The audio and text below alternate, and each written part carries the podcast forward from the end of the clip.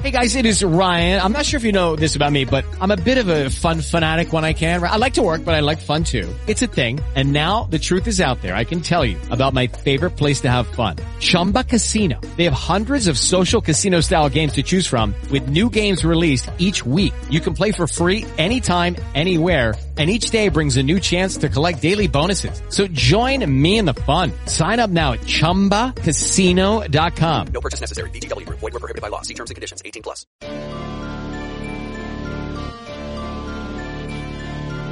Are you searching for the best in online black radio?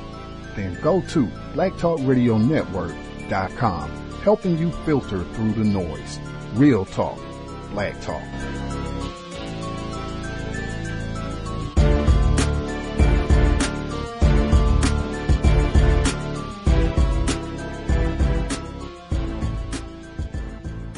The internet is full of half truths and all out lies. We've all seen them, and many people on social media complaining about it. Here's your chance to show and prove.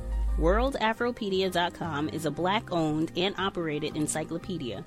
There are several thousand articles, but we need help. We can't uncover all the truth ourselves. So please join us and become a writer, editor, or blogger for WorldAfropedia.com today. Every little bit counts.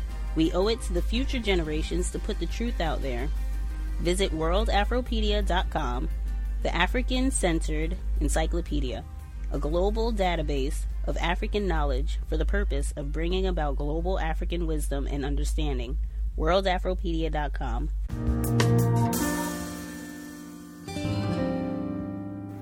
You know, what, I, I, I don't like to really talk about the athletes of today in terms of, of what the commitment was. But none of these individuals, they came from all over the country. None of them got paid. None of them airfare was absorbed. Right. None of the hotel that they stayed in, they did this on their own. Right.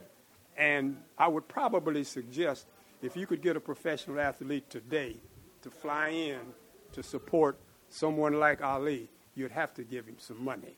At least. Maybe Put him up in a maybe more than hotel. And pay for his airfare. It's just a different time. We just just different men at different times. That's all I can What say. What was? I mean, again, we well. I'm just. I'm, I'm curious. Obviously, I wasn't in the room at the time. I was 14 years old. But what was it like? When, what was the tone of the conversation? Because you know, you, you know, you got as athletes, professional athletes. I think there were some guys there who probably was they, they were a little skeptical. Of I'm sure. course, There, I'm sure there were some who believed him. I mean, what was, what was the question? Like, was it a grilling? Well, well, well. I was I, I served four years in the United States Air Force hmm. as a cryptographic operator before I played professional football in college. So going to the military, I thought that was my responsibility and obligation. Bobby Mitchell was an officer in the United States Army. Hmm. Jim Brown was a captain in the United States Army. Hmm. So it was more than just a, a, a discussion about being a conscientious objector and not addressing the, the shortcomings of this country.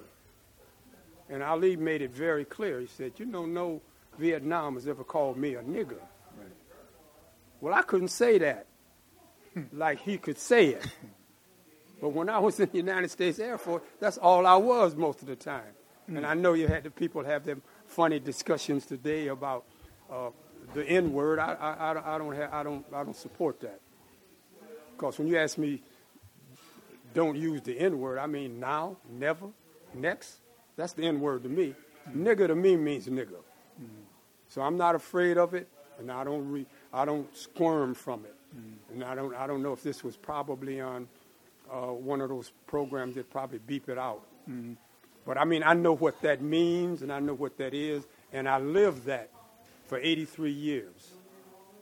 83 years I've lived what that is. I breathe that air, and uh, oh, and Muhammad Ali made us all aware of it that we breathe that air. Hmm. Hmm. There are no sanctuaries. And Joe Louis, who was another top boxer, hmm. Joe Louis coined another phrase that a lot of young people will know. He said, You can run, but, you, can't hide. That's right. So black folks can run, mm-hmm. but they can't hide.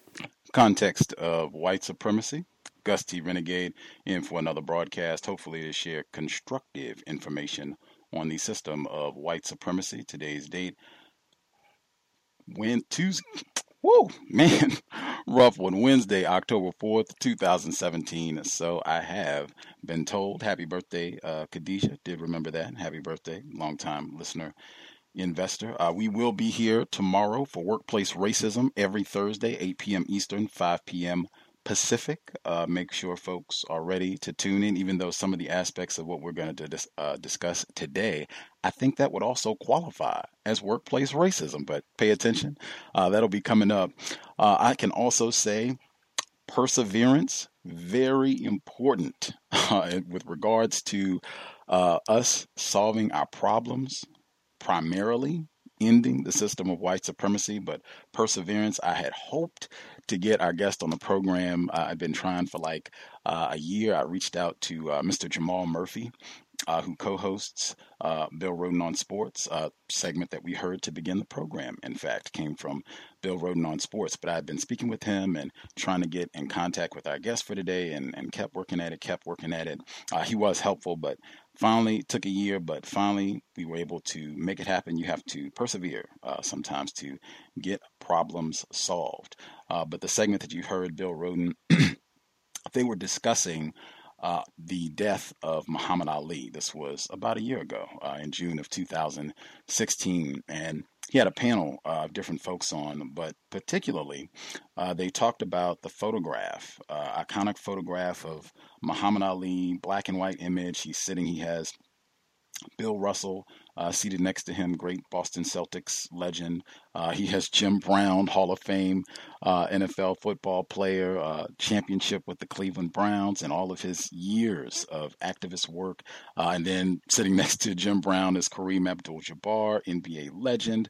Uh, and then you have a whole nother row of black athletes who were supporting and on the back row, also on that Cleveland Browns championship team, uh, teammate of Jim Brown, uh, our guest for today's broadcast. Uh, in addition to all of his NFL accomplishments, uh, he wrote the book. Consider this uh, with the forward uh, by the great Jim Brown. We'll be discussing some of that today on the broadcast as well. Really, really glad he could share some of his time and insight with us. Joining us live, the legend, Mr. Walter Beach III. Mr. Beach, are you with us, sir? Yes, sir, I am. Outstanding. Thank you so much again for sharing a bit of your Wednesday evening with us. Uh, anything that you would like listeners to know about who you are and what you have done, uh, feel free if you want to give us an introduction, sir.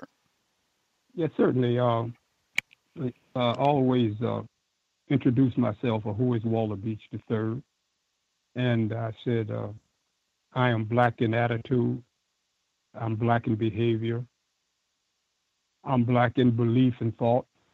I'm African in spirit. I accept and acknowledge the fact of my African self being intuitively and have developed the cognitive strength to function as a black man in America. As an African black man, my hypocrisy manifests as silent rage. I must decide what my relationship to racism will be. There is no hint of servility in my makeup.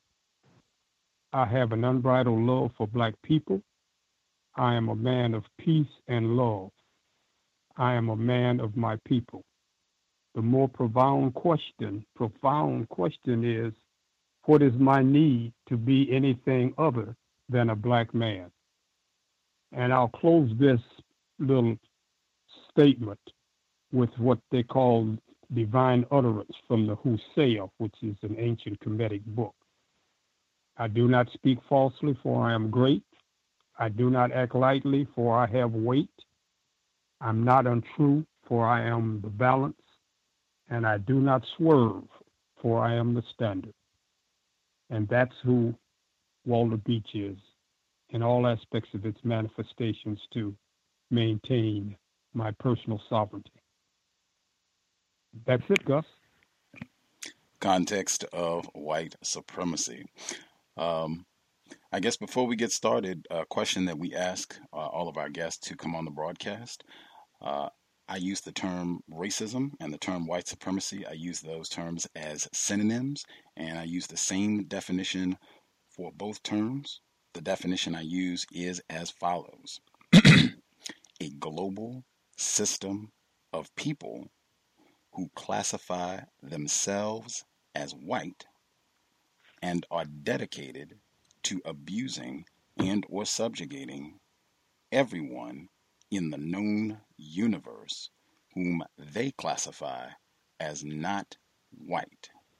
Uh, do you think such a system exists, and do you think that's an accurate definition? Uh, uh, uh, yes, of course. I, I, I believe there's a, a system of uh, white supremacy and racism. And uh, I have no problem with that particular definition. Uh, I have have also heard it uh, definition given by uh, John Henrik Clarke, and uh, his his definition is uh, uh, not, not, is not that much different. So I I'm, I'm I'm very comfortable with it, and I'll share it with you later on in the program. I will remind you, we always appreciate uh, clear definitions of what problem it is we're trying to solve. Um, you you said when you were giving your introduction, uh, you talked about all of us having to establish our relationship to race uh, racism. Uh, you, Walter Beach III, what is your relationship to racism, white supremacy? Well, basically, what I do, I affirm the essence of uh, uh, my, my complete total essence as a human being. And I, uh, I take no uh, particular comfort in the definitions that's been established by those who uh, see black people or African people uh, in a different uh, in a different manner or in a different way, I would say. So I knew I know who I am based on my early uh, indoctrination. I come up in a community in Michigan where my my indoctrinations were such that uh, the uh, the uh, fallacy or myths of white supremacy and racism was always made clear to me. So I was I never had to struggle with that aspect of it. So I always knew that uh, uh, I'll, I'll use the word. I always knew that it was a lie. White supremacy is a lie. So uh, that's basically how I was uh, inoculated as a young man, and I came to terms with that uh, very, very early in my development. I want to talk about because you and consider this your book. Uh, you have quite a few uh, incidents from your childhood in Michigan, but uh, before I get to some of those incidents, when you were speaking with Mr. Rhoden last summer, uh, they kind of started the conversation, and it was about uh, different wines. And you said, "I don't drink," and it seemed like there was a stance uh, behind why you don't consume alcohol, but you didn't elaborate. Is there a reason why you don't consume alcohol? Uh, it's probably a funny reason. I'm a my wife and uh, all everybody in my family. I like sweets. So I could never could consume alcohol because it wasn't sweet. It wasn't like Kool-Aid. I, you know, I need I always needed a lot of sugar. So that's kind of funny way to, to deal with it. So I never liked the taste of alcohol. So I never drank. I never smoked. Uh, just something that never appealed to me. That that that was a big, that was basically I had no religious or spiritual uh, aspect other than the fact of uh, I'm always conscious about what I what I put into my body so the body temple to me is very sacred. So uh, um, I take care of it. Well said. You are 84 years old. Is that correct? That's that's correct. Taking care of yourself. Great investment in self care. Um, I think you in the book you say repeatedly self neglect is self abuse. Uh, I think you state that. That's con- correct. That's right. You're right. Right. Evidence. 80- abuse. Absolutely. Evidence is right here. 84 years old and still going strong. Um, now, getting to some of the things that you endured, uh, particularly some of the things that you endured as a, as a black child uh, growing up in Michigan. I was stunned. Uh, you talked about it. You didn't go into detail, but you talked about it on the incident, uh, excuse me, on the episode with Mr. Rhoden last year. You said um, that my mother had to put me in a dress in order to save me from being lynched. And you do talk about this in detail and consider this. Can you explain to our listeners why you had to be placed in a dress to be rescued? Uh, yes, I was. Uh, um, it was Mounds, Illinois, and and I was about uh, nine years old, and we'd go to Mounds, Illinois, because that's where my mother was from, and we'd go down there to stay with our uh, with our relatives. And uh, that summer, uh, uh, some uh, and and I don't know which which particular term you refer to uh, white people as Caucasians, Europeans, or, or or white people. So, but some white boy come up to to my cousin and told my cousin that uh, uh, he was very fast. He could run fast. And my cousin, of course, said, "Well, my cousin can run fast too." So we had a race, and I won the race. And uh, after reading the, winning the race, the, the white boy said, "Niggas should not be able to beat white boys running." And like I said, nigger has always been an offensive term to me. And uh, as a nine-year-old and very emotionally, I, I hit the young man and and uh, uh, kind of beat him up. Uh, and to me, it was just an incident of uh, nine-year-olds fighting. when we got home, my cousin and I got home later that evening. Uh, my mother come up to me because some people had come to the house. The, the ministers and some other people had come to the house, and they were having a discussion, and I didn't know what the discussion was about. Then my mother asked me, "Did I? What happened?" And I said, "Well, nothing. You know, cause to me, nothing had happened." She said, "Well, did you get in a fight?" I said, "Oh yeah, we ran a race and I won the race, and the white boy called me a nigger, and I hit him, and blah blah blah. That was that. Uh, so to me, it was kind of an an, an, an innocent situation, and uh, so uh, they got busy putting uh, uh, when, when the group came, putting me in my sister's dress and taking me and my sister back to Michigan, and that was that was an experience that I had, and and did not really know know uh, the gravity of it uh, until later, you know, to later on when I understood what that particular system uh, uh, uh, expect from black people, and not being totally clear about that as a nine-year-old. It became more and more obvious, and that's that's why I say that in, in my earlier statement. I don't have any illusions about this country. Uh, so uh, I'm, I'm, I'm, I'm, I'm, I'm clear. and uh, I always thought, pardon me, uh, that uh, uh, that that clarity is is is, is very. I'm sorry, what I should just getting a little. You want to take a moment to get some water, or? no, I think I'm, I'm I think I'm gonna be all right. My my my throat just got a little parched, and, but no, I, I just always thought that you know clarity is very important. Ashe, something we definitely appreciate uh, on the broadcast here. Was that something that you said you didn't at the time as a child? You didn't recognize the gravity uh, of the situation. Uh, is that something that you talked about with your with your mom or your siblings later on? Yeah, well, with my sure with my father. My father was uh, I, when I said the gravity, I didn't. I, my, my father had a statement. He'd tell me, he said, "Don't." He said, "The things you can't anticipate and the things you can't control, don't worry about it." That was my dad, and he said, especially if death ain't on it, you don't worry about it. Well, for that particular experience, I didn't know death was on it.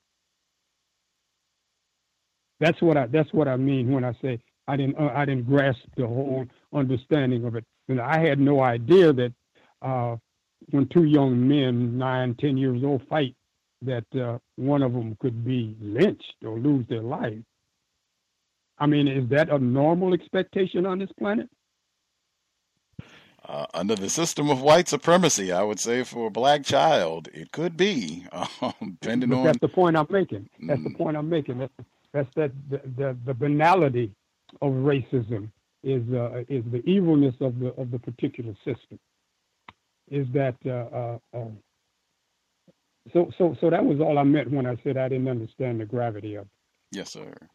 Wow. But uh, since that day, and here as uh, uh, 2017, I very well know what the gravity of what uh, certain experiences are. Mm. In the book, consider this. Uh, the chapter folly. Uh, you talk about an episode where you just again doing something pretty trivial. Uh, skipping a day of school, uh, frolicking uh, with some of your classmates. Uh, you were a senior, uh, closing in on graduation. I think a few senior, a few uh, seniors in high school have been known to skip a day of class. not the end of the world, not something that is going to devastate your academic career. So you write, this is on page 47, bottom of 47, you write. So your parents, they have to accompany uh, young Mr. Beach uh, back to school in order for him to get back into class. So he writes, uh, the following Following my one day suspension, they did what was asked of them and accompanied me to school to meet the principal. At that meeting, Mr. Thor sat behind his bulky desk and explained the reasoning behind our suspensions. While I don't remember his exact words, I have a clear recollection of his demeanor and tone of voice. He showed absolute disrespect and contempt for my parents, the two people I admired most. His disgraceful approach to my parents hurt me immensely. My heart ached as I witnessed my folks sitting quietly, taking his abuse because of me. They longed for me to graduate, so they respectfully bit their tongues and listened, weathering the storm. Anger turned to sadness while my mom and dad remained frozen like little school children. Mr. Thor continued to exert his pompous power as my parents bowed their heads, and it was all on account of me. We were keenly aware that he had crossed the line in exercising his authority and yet my bewildered parents refused to call him on it. They were afraid and speechless. They clung to the belief that they could avoid damaging my future by remaining silent.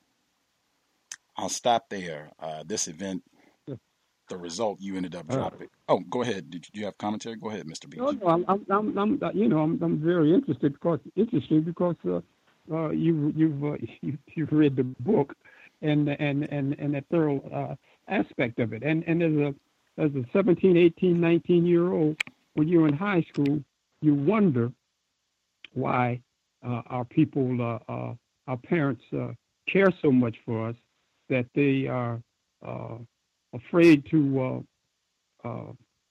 address certain aspects of being disrespected. And like I said, I went from K to 12, and I love school. I was I was more than an adequate student in school, and I was more than an adequate athlete. So I loved school, but uh, we took a I took a little liberty with a couple of us, and we went up to Flint because it was a young girl up there named Rosemary Rosemary Nayfair that I liked. so it didn't take that much uh, uh, uh, coaching to get me to go, but to sit there and watch my mother and father uh, have this white man could have been a black man too, with the same attitude. Uh, talk to them in that manner angered me. And it's the only time in my relationship with my father where he did not uh, want me to enter the house.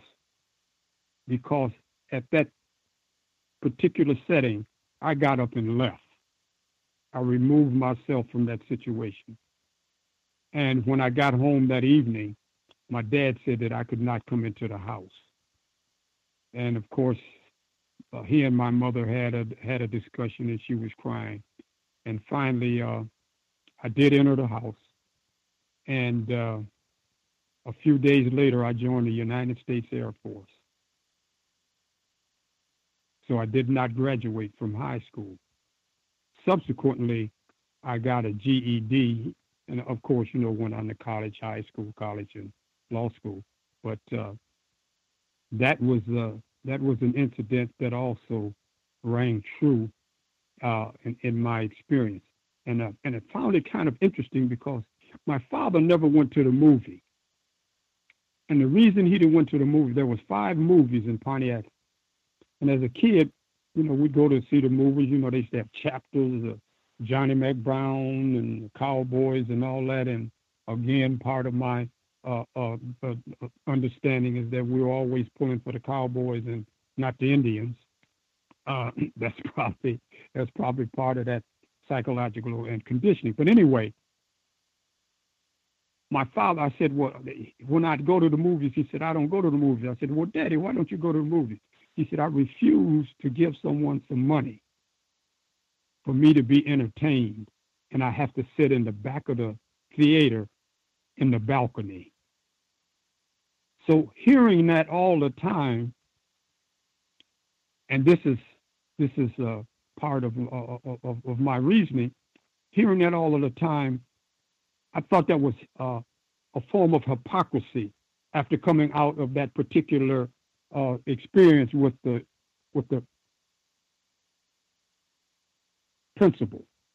Because my dad was he was a, he, he didn't take no nonsense, and uh, he didn't have no particular care or or like in terms of white people. That, that wasn't it. that wasn't his role. So I always thought he was a strong black uh, uh, African man. But in that principals meeting, I didn't understand what hypocrisy could be. How you could take a position in one place and then don't take the same type of stance or position in another place, but for a different purpose. So the purpose that he accepted that was to benefit and save me from the whole aspect of what he would he viewed would be a negative impact on me. But really the negative impact on me was him not being a black man.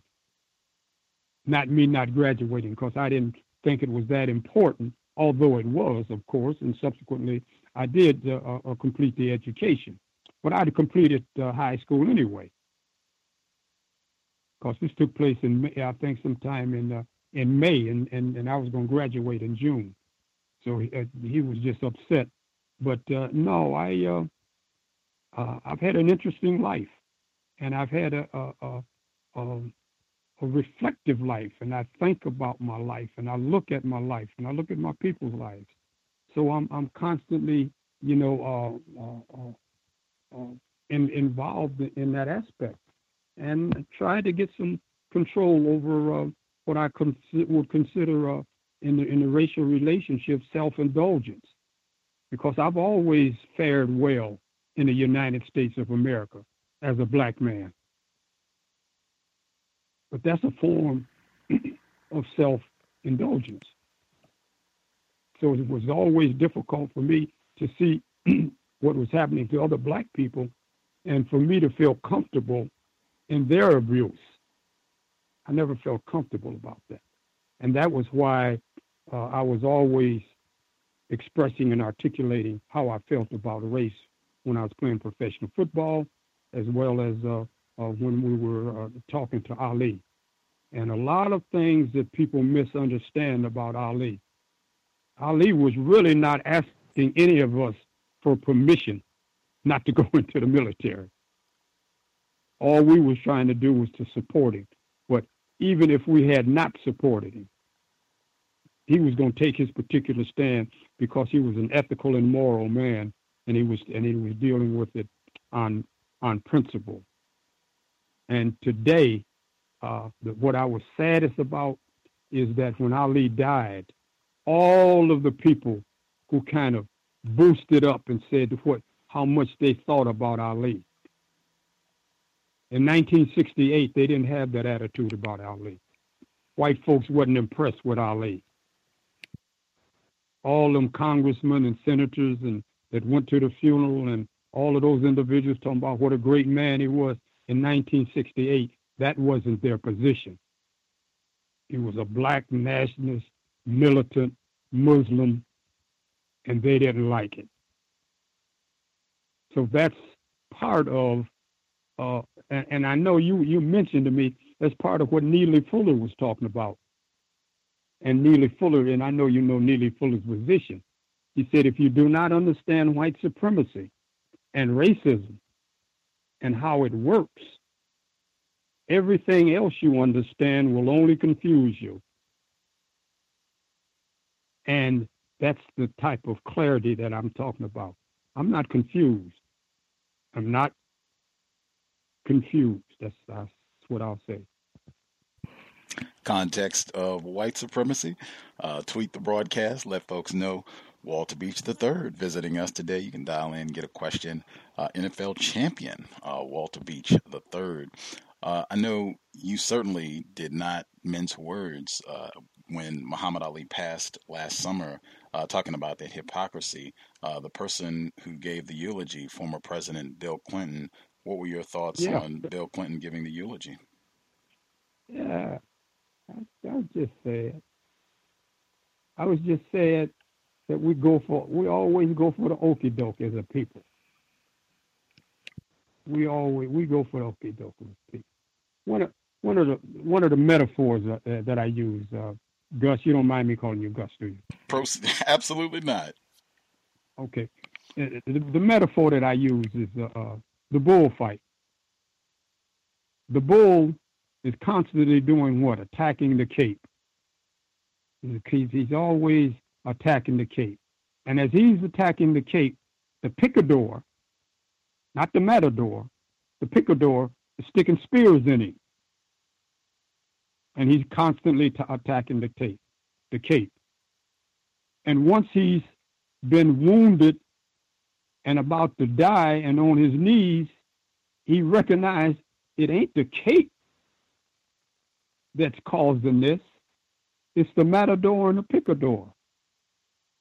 Now he wants to run over the matador. But it's a lesson too late for the learning. And that's the way I see some of our experiences as black people in America. Lessons too late for the learning. We're trying to integrate into a system that was established on genocide and racism. And in all intensive purpose, and I know a lot of people may not agree with it, but it's a criminal enterprise. Imperialism, colonialism, capitalism, criminal enterprises. If not, then you and I, Gus, can go into where are you in Seattle? Yes, sir. There might be a house in Seattle that we like. We get our, our, our ammunition and guns and just go take it. Or can we do that? No, because if we did that, that would be a crime. But we're looking at something. We're looking at a criminal enterprise and we refuse to address the realities of it. And in those realities of imperialism, colonialism, capitalism, deeply embedded in that is racism. And all I'm saying, those are unassailable facts of history. So we get mad at people when they start talking about history. I'm not saying this, history's saying this.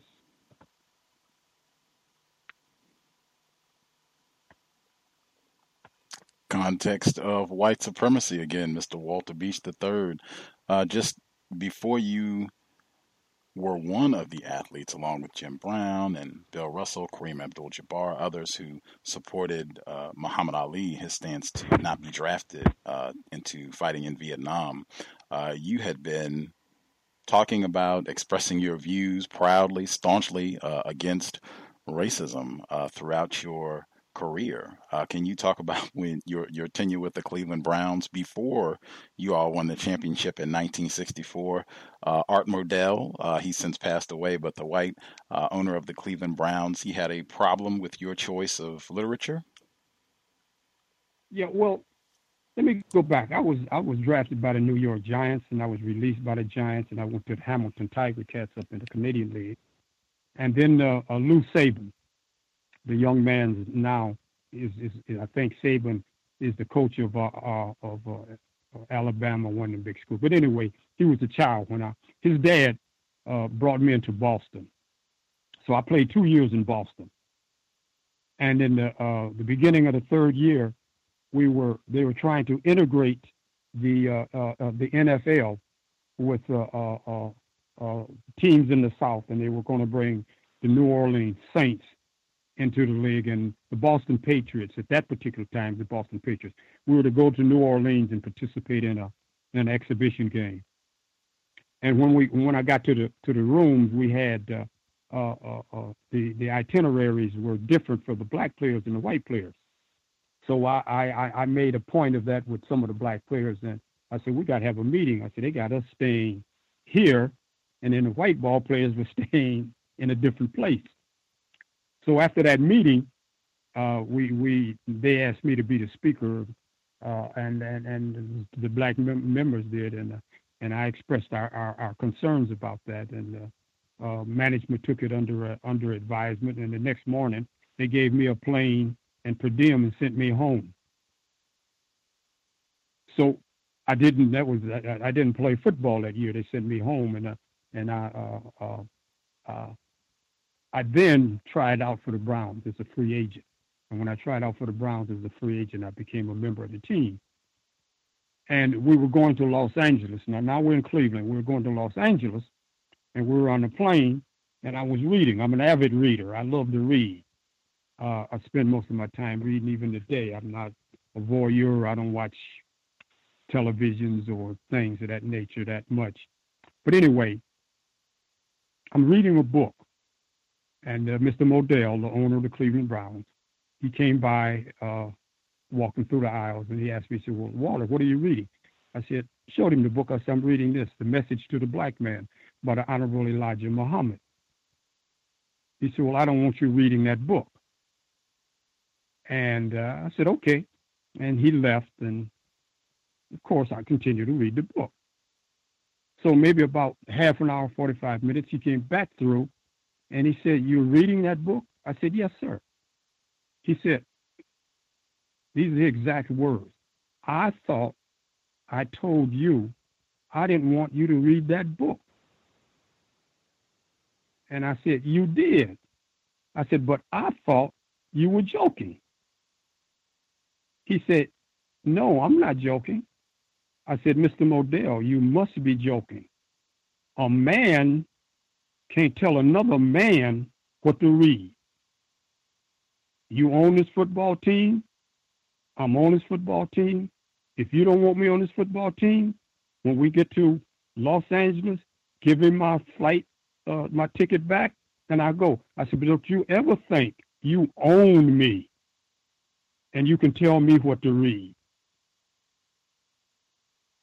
And of course, that was the end of that discussion. I played subsequently played uh, another four years, but I never had another discussion with him. Professional football, and you, and we started off uh, about this. Professional athletes, if you with the Warriors or with the Cleveland or with the Rams, football is what you do. That ain't who you are. Football was what I did, but that ain't who I am. Now, I don't know, and I say that because people talk about today as opposed to say, I don't know. I ain't never got a million dollars or two million dollars or twenty million dollars to play football. And I guess a lot of people say, man, if they gave you twenty million dollars a week, uh, you wouldn't be saying all that stuff. I said, I don't know whether I would or not, but I believe I would. Because again, this is my dad talking. He used to tell me, he said, Boy, you make money. Money don't make you. See, that's what I'm talking about indoctrination. That's how I was inculcated from a man who said, Man, money don't make you. You got to be a decent human being. And that other stuff, And man, at 84, that's when all that kicks in. When you're 17 and 18 years old, and this is the last this little story I'll tell you about, Gus. When I was 16 years old, my father told me something. And you know what my response to me was? I told myself, I said, Daddy don't know what he's talking about. And when I got to Germany, the United States Air Force, when I was 20, an incident occurred. And soon as I saw it, you know what I said? That's what Daddy was talking about. See, I hadn't experienced it, but he had. And he said, when this go down and it go down like this, this is what's going, this is this is the reality of the truth of the situation. So sometimes you get messages, man, and you don't really know where they fit in in your life.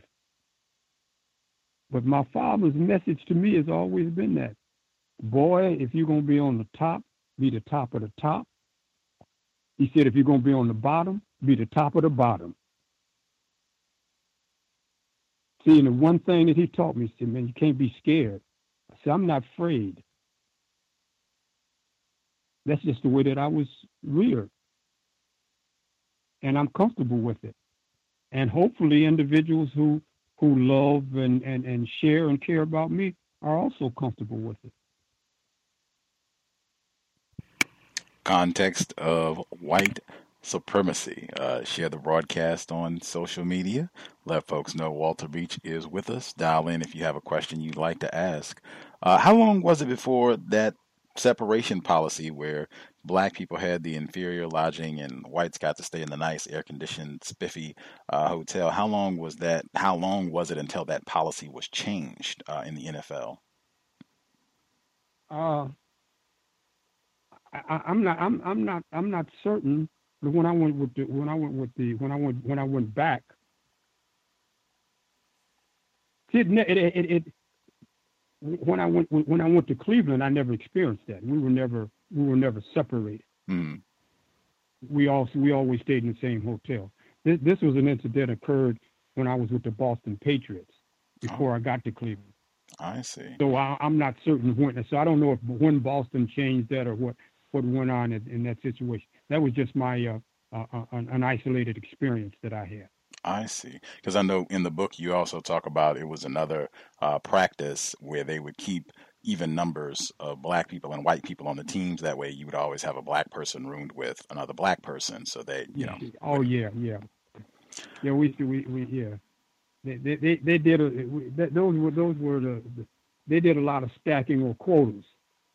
Uh, uh, even when I was with the Browns, you know, we always understood when we start counting if you, if uh, and and the Browns usually carried a, a larger number back then of black of black players than anyone else. I think uh, in '63 uh, uh, we had 12 black members on the team. But the, what was always in it, we always knew to say, look, because everybody got the room together. So, and and this is funny. So if you were worried about whether you're going to make the team, what you did, you start counting and you'd always count number one where you know Jim's going to be on the team. So then who's going to be number two? Well, number two would be Wooten. Jim and Wooten is two. Then well, who's going to be number three? And it just might be. I'm. I'm. I'm we. Well, let's say the number three is going to be uh, Charlie Scales. Well, who's going to be number four? Ernie Ernie Green. So when you got, it was always kind of funny. So when you got to the odd number, they got close to being uh, uh, time to uh, make the final roster, people be trying to figure out where you're going, who's going to be the next one to go. Well, so and so's going to stay. Now, who's going to be next? So that, that's the quota system that they had when when I initially went into the Cleveland Browns. Uh, that, that that's one of the policies, and everybody knew it. Everybody knew it. Everybody knew that there was was a quota system. It's going to always be an even number. Mm. Did uh, I was thinking with Art Modell and him kind of chastising you about reading uh, "Message to the Black Man," uh, be asking questions. I know Mr. Fuller talks about that. What's uh, what's incorrect about this book? Like, I would have loved to have heard him explain why you should not read this book. Like, what exact problem uh, is there with the text? Um, you also in the book you kind of put this in the context of things that were happening in this time period. Did uh, did you go to the March on Washington in '63? No, I didn't. Okay. What were your thoughts about that whole event? Well, no, I, I thought it. I thought the the uh, my, um, I didn't go, but my son went. Okay. Uh, I don't have I don't have a, a, a, an affinity for large for large gathering of crowds. I have uh, um, I, I'm claustrophobic, Mm. so I don't like elevators and airplanes. You know, I ride on airplanes, but I got to get a special seat right near the front, right in the aisle, and uh, large gatherings like uh, like that. Uh, I sent my son, but I was I, I was going to be part of that kind of a, a gathering. But I thought it was a a, a, a, wonderful opportunity for, uh, for for for for black men to get together. Uh, kind of disappointed uh, afterwards because it didn't lead to uh, the, the type of uh, consistency necessary to uh, uh, to address the evils of, of, of racism and white supremacy. It kind of filters out like like like we all do, like it like most things do into uh, specific organizations or groups, uh, but not the, not a not a collective aspect of how you address uh, what the principal evils are uh, uh, as to our people, not to individuals. Individuals going to always rise. Going to always be some individual is going to uh, going to prosper. Exactly, but they have done a great job making sure that black people collectively uh, have not prospered. That is not supposed to happen in the system of white supremacy. What do you what do you make of the current, particularly given you know your background and standing with Muhammad Ali and his stance to not be drafted, uh, and, and what you endured as an NFL player? What's your perspective on the current protest with Colin Kaepernick starting with the kneel downs last year, and then everything that transpired over the last few weeks after Donald Trump's comments? Well, uh, you know, I like I like talking. I like talking to you, and talking to people like you, especially who understand our experience. Uh, I know what time it is. Uh, Kaepernick standing because uh, uh, of that of, of of the national anthem. The national anthem is the national anthem. It's just not our national anthem. And and and uh, uh, part of of of, uh, uh, of what his what he had done has been uh, what I want to say. I want the whole movement's been hijacked. Now that you know they they're locking arms and and they're doing all of the things, but Kaepernick was talking about police brutality, and uh, you're not hearing any discussions about that. You're talking about there. See that that's part of that magic, man. What what I think that that for me, what I think Neely Fuller's always talking about. If you don't understand how it works, everything else you understand will only confuse you. Kaepernick said, I'm standing because I object to young black men and women getting murdered by the police. And you have not heard a word about young black men and women getting murdered by the police. You're talking about First Amendment, the Constitution, uh, veterans. Hey, man, they, the magic is deep. They know how to play the game. They know how to keep you where they want you to be, what they want you to be thinking about. Suppose all them people that that's all them football players and basketball players and soccer players and baseball players who are locking their arm. Why don't they go to a police precinct and lock their arm and protest against, and especially in Cleveland, where I come from, a 12 year old boy getting shot in eight seconds without a gun? over 1,500 people been murdered by the police, and there's only been 19 uh, uh, criminal charges brought. And none of the 19 of the criminal charges have been found guilty. I mean, that, those are the, th- and that's why I said earlier, man, it's uh, that's history. He said, this ain't me just being angry or upset. All I'm doing is quoting some facts of history. But history is hard on some on on on on uh, on, on on some people's reality. Absolutely. Um, wow. And for Tamir Rice, absolutely. Uh, I, I completely agree in terms of I have not heard commentary about racism over the past uh, few weeks. It's deviated to everything but discussion uh, of racism. Uh, what are your thoughts when? Because another way I think that they've diverted this is to say, well, oh, it, you know, this is an affront to the military. Uh, you, in addition to winning a championship and playing in the NFL, you served in the Air Force. What are your What are your thoughts when you hear people say that taking a knee during the anthem or not standing that that disrespects the people who serve in the armed services? No, it, it does not disrespect the people who serve in the armed services. In, in fact, what I think it does is a form of celebration to the people who served in the military, because that's what they serve for part of part of their part of going to the military saying we got some rights here that we want to protect and other nations and other countries don't guarantee these rights. But we're going to protect the rights. But we only protect the rights. And i'm going to say this because we only protect the rights that's for white people. White people got a right to say what they want to say. They got a first amendment right. If you try to exercise your First Amendment right, then you something is wrong. You become a, a, a pariah. You don't like uh, uh, the military. That's that's that's part of that. That's part of that that that nonsense. We just and and any man's death diminishes me. So therefore, when there's a massacre, I'm I'm very very disturbed by that. I don't want to see anyone killed. So the other night in Las, Las Vegas, they had a massacre. And if you go on, if you listen to the news uh, commentators, they said it's the greatest massacre that's ever existed in America. But they don't say that in 1917, 200 to 500 Africans got killed in St. Louis. That in 1919, in Arkansas, 850 black people got killed.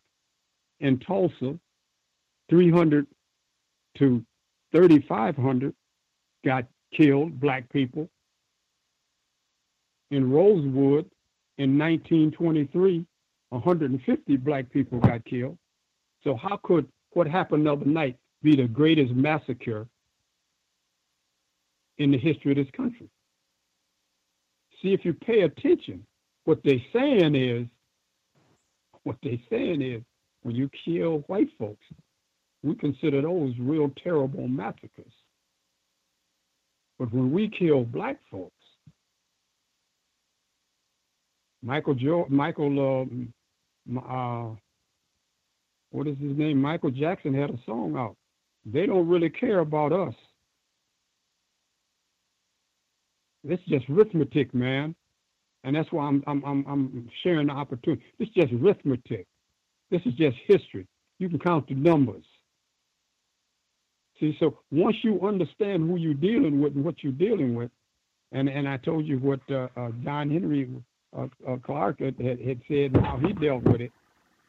So uh, you you uh, you you come to terms with it. Mm you and your book for the people who just and even if folks recall, I think they made a big deal on the end of last week, they had a big speech where they were talking about we're not going to tolerate racism uh, in the armed services. And if you have those views, get out. This, oh, this is great. This is the type of talk that we need. People being forceful. Uh, and I put that even with all of the commentary about people saying if you take a knee, you are disrespecting the troops. I said, well, I think that ignores mm-hmm. you have a lot of black people who serve uh, in the armed services and they practiced racism against a lot of black people who served in the armed services, both while they were serving and once they got back, uh, including Walter Beach III. Uh, you write in the uh, in the text, you include an incident. This is on page 89 of Consider This, uh, where you had been called a nigger, not the N word. Uh, and you resorted to counter violence. You struck the racist who called you a nigger, and then you were confronted uh, about all of this. So two other uh, soldiers they come in to to question you about why you struck this other soldier, and so you write this is on page eighty nine. Uh, he called me a black nigger bastard. I said. The two air police looked at each other. Each had a silent smile on their face. The one leading the investigation asked, "What if I called you a black nigger bastard?" At that moment, I knew this investigation was no longer about my striking a fellow airman. It was about my refusal to be called a nigger. Then I'll hit you, I said, trying to maintain my bravado, when in truth there was fear on the inside. Something in this non commissioned officer snapped. No longer was he a man representing the United States Air Force. He'd become a monster, a white man ready to teach me my place. His face literally inches from mine. He said, Boy, do you know what we do to black folks down here? We hang 'em. I will stop there for our military and equality among the uh, amongst the troop. Was this, you know, common in your military experience? This sort of flagrant racism? No, no, no that was that was the that was the experience I had. But but to show you the other aspect of it, uh, and I, I, the, the the the rest of it is uh, uh, Corporal Collins, who was a who was a Caucasian, a white officer, uh, uh, uh, a white officer, my drill instructor. About that time, he came into the barracks and he said, What's going on in here? And the airman, the air policeman explained it, and he put him out. He said, All right, I'll take care of him. Y'all get out of here. Y'all get out of here. And then Corporal Collins called me in to the little cubicle in the back, which was his little office.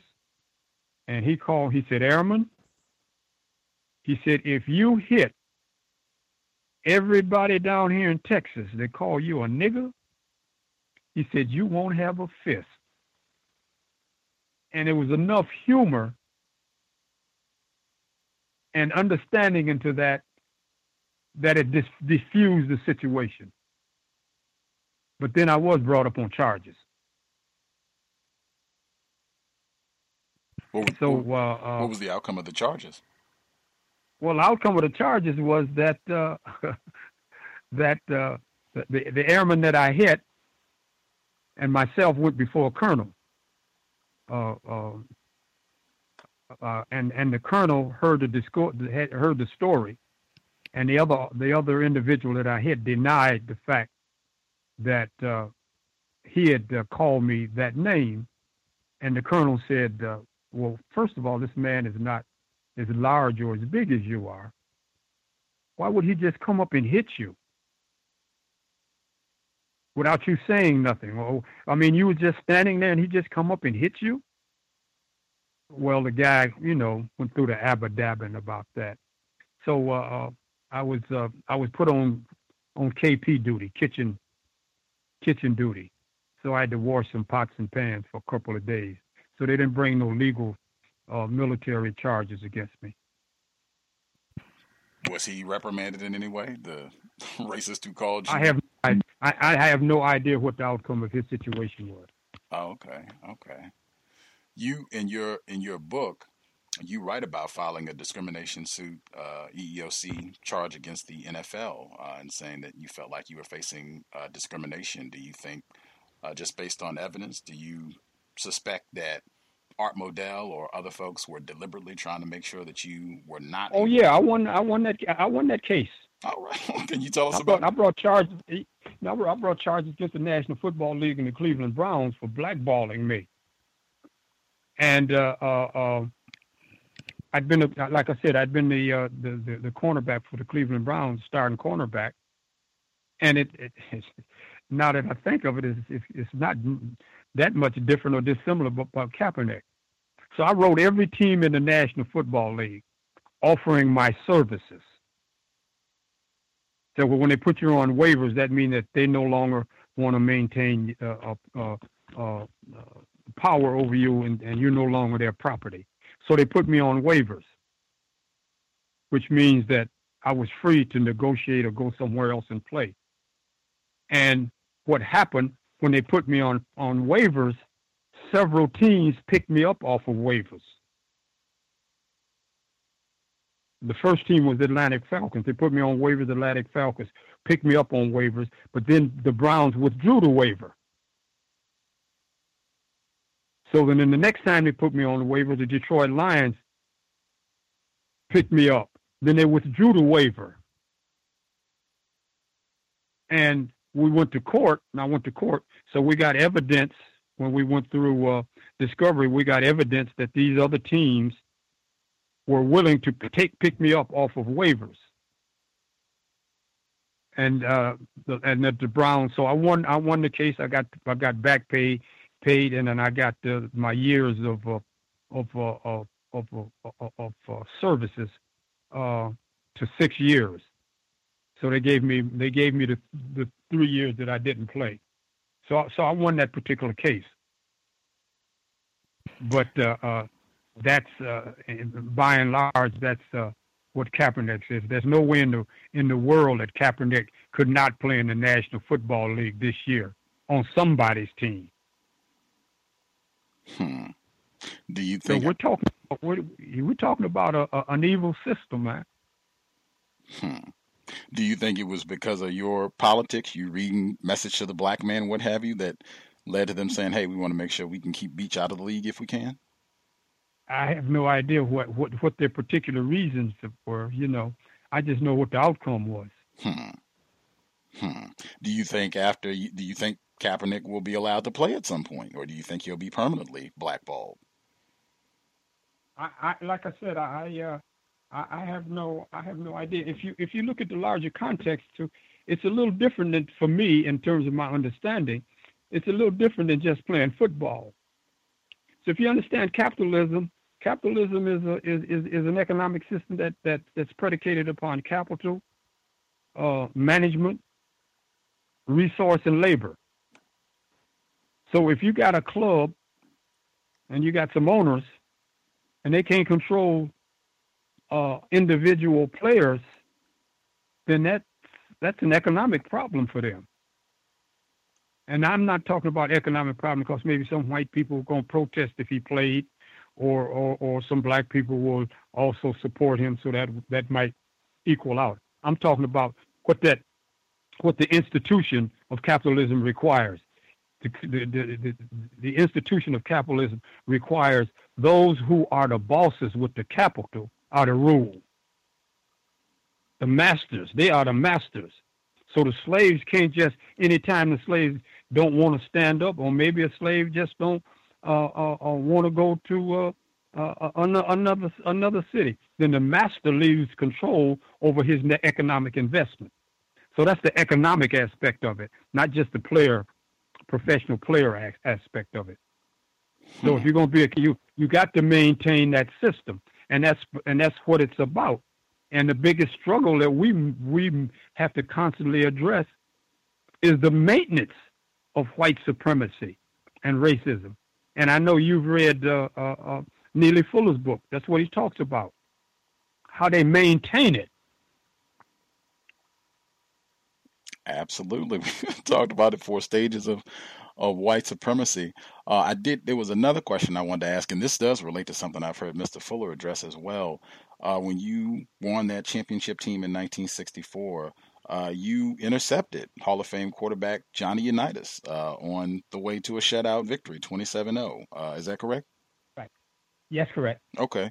When you got your interception, did you, you know, do a handstand and slide around on the field? Do do any dances at the championship oh, game? No, man. No, no, I, like I said, I I don't watch too much football, but like like I said, I was we weren't clowns. We weren't minstrels.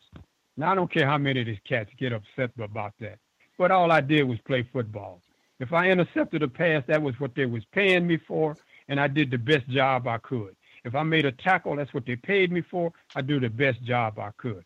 If I intercepted and ran one back for 65 yards into the end zone, that's what they paid me for, and I was doing the best I could. I did not dance. I was not a dancer. I was not an actor. I was a professional football player.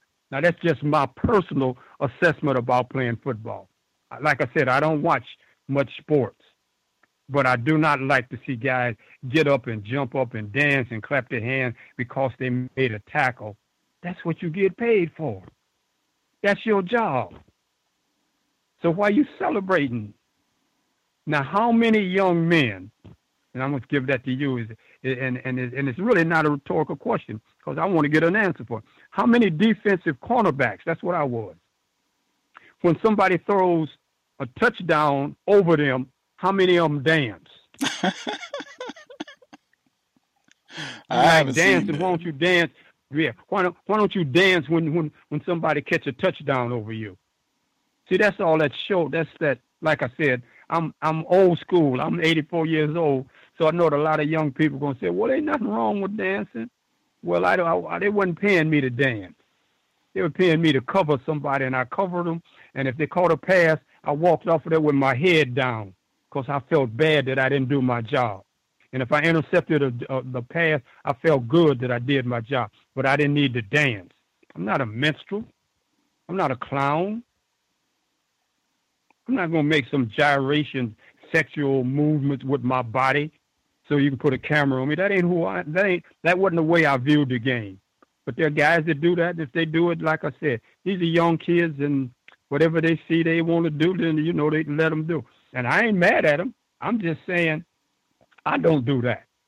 I mm. didn't think that. I don't think that's right. But that's just me. Other Right. people think that it's cool. Have you? Think they're cute. I heard I heard Mr. Fuller talk about this specifically, and he applied it to racism and some of our conditioning, talking about black people. The question I wanted to ask, I, I even have a little audio segment of Mr. Fuller saying this. I wanted to play it for you and get your thoughts. But the question I oh, wanted Sure, to ask sure. is in terms of like what happened with Leon Lett at the Super Bowl a few years ago, where he was running down, they had a big lead, and they were going to win the game for the Cowboys, and uh, he was I think he started celebrating at about the 20 yard line, and he ended up getting caught, tackled, and he fumbled the ball right at the end zone, lost it.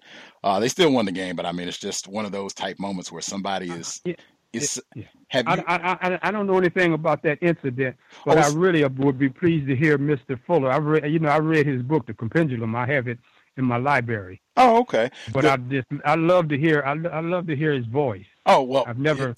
I just read his work. It's coming right up. The the question wasn't about that play specifically. The question was, have you ever seen a white football player at the collegiate level or the NFL level start celebrating at like the 25 or 20 yard line and then fumble the ball or get tackled before they actually scored? Have you ever seen a white football player do that? No, I haven't. Okay, I'm trying to ask football legends now, or anyone who watches football. I have never in my life seen a white football player, collegiate level or NFL level, start celebrating at the 20 or 25 yard line and then fumble the ball, lose it. I have seen black players do that all the time. It happened three times just last weekend alone in the NFL, no less, where people get paid lots of money, where they started celebrating at about the 20, fumbled, didn't even score the touchdown. In some cases, they lost the ball. Some places, uh, the other team, I mean, the uh, fellow offensive player recovered, but totally messed up the play because they started celebrating at about the 20. Neely Fuller Jr., he talked about this specifically, and I think he noted too, he had never seen a white player do this. He's only seen black players do it. This is Mr. Fuller talking about it, and we'll get uh, Mr. Walter Beach's comments afterwards. Neely Fuller Jr. about black NFL players celebrating.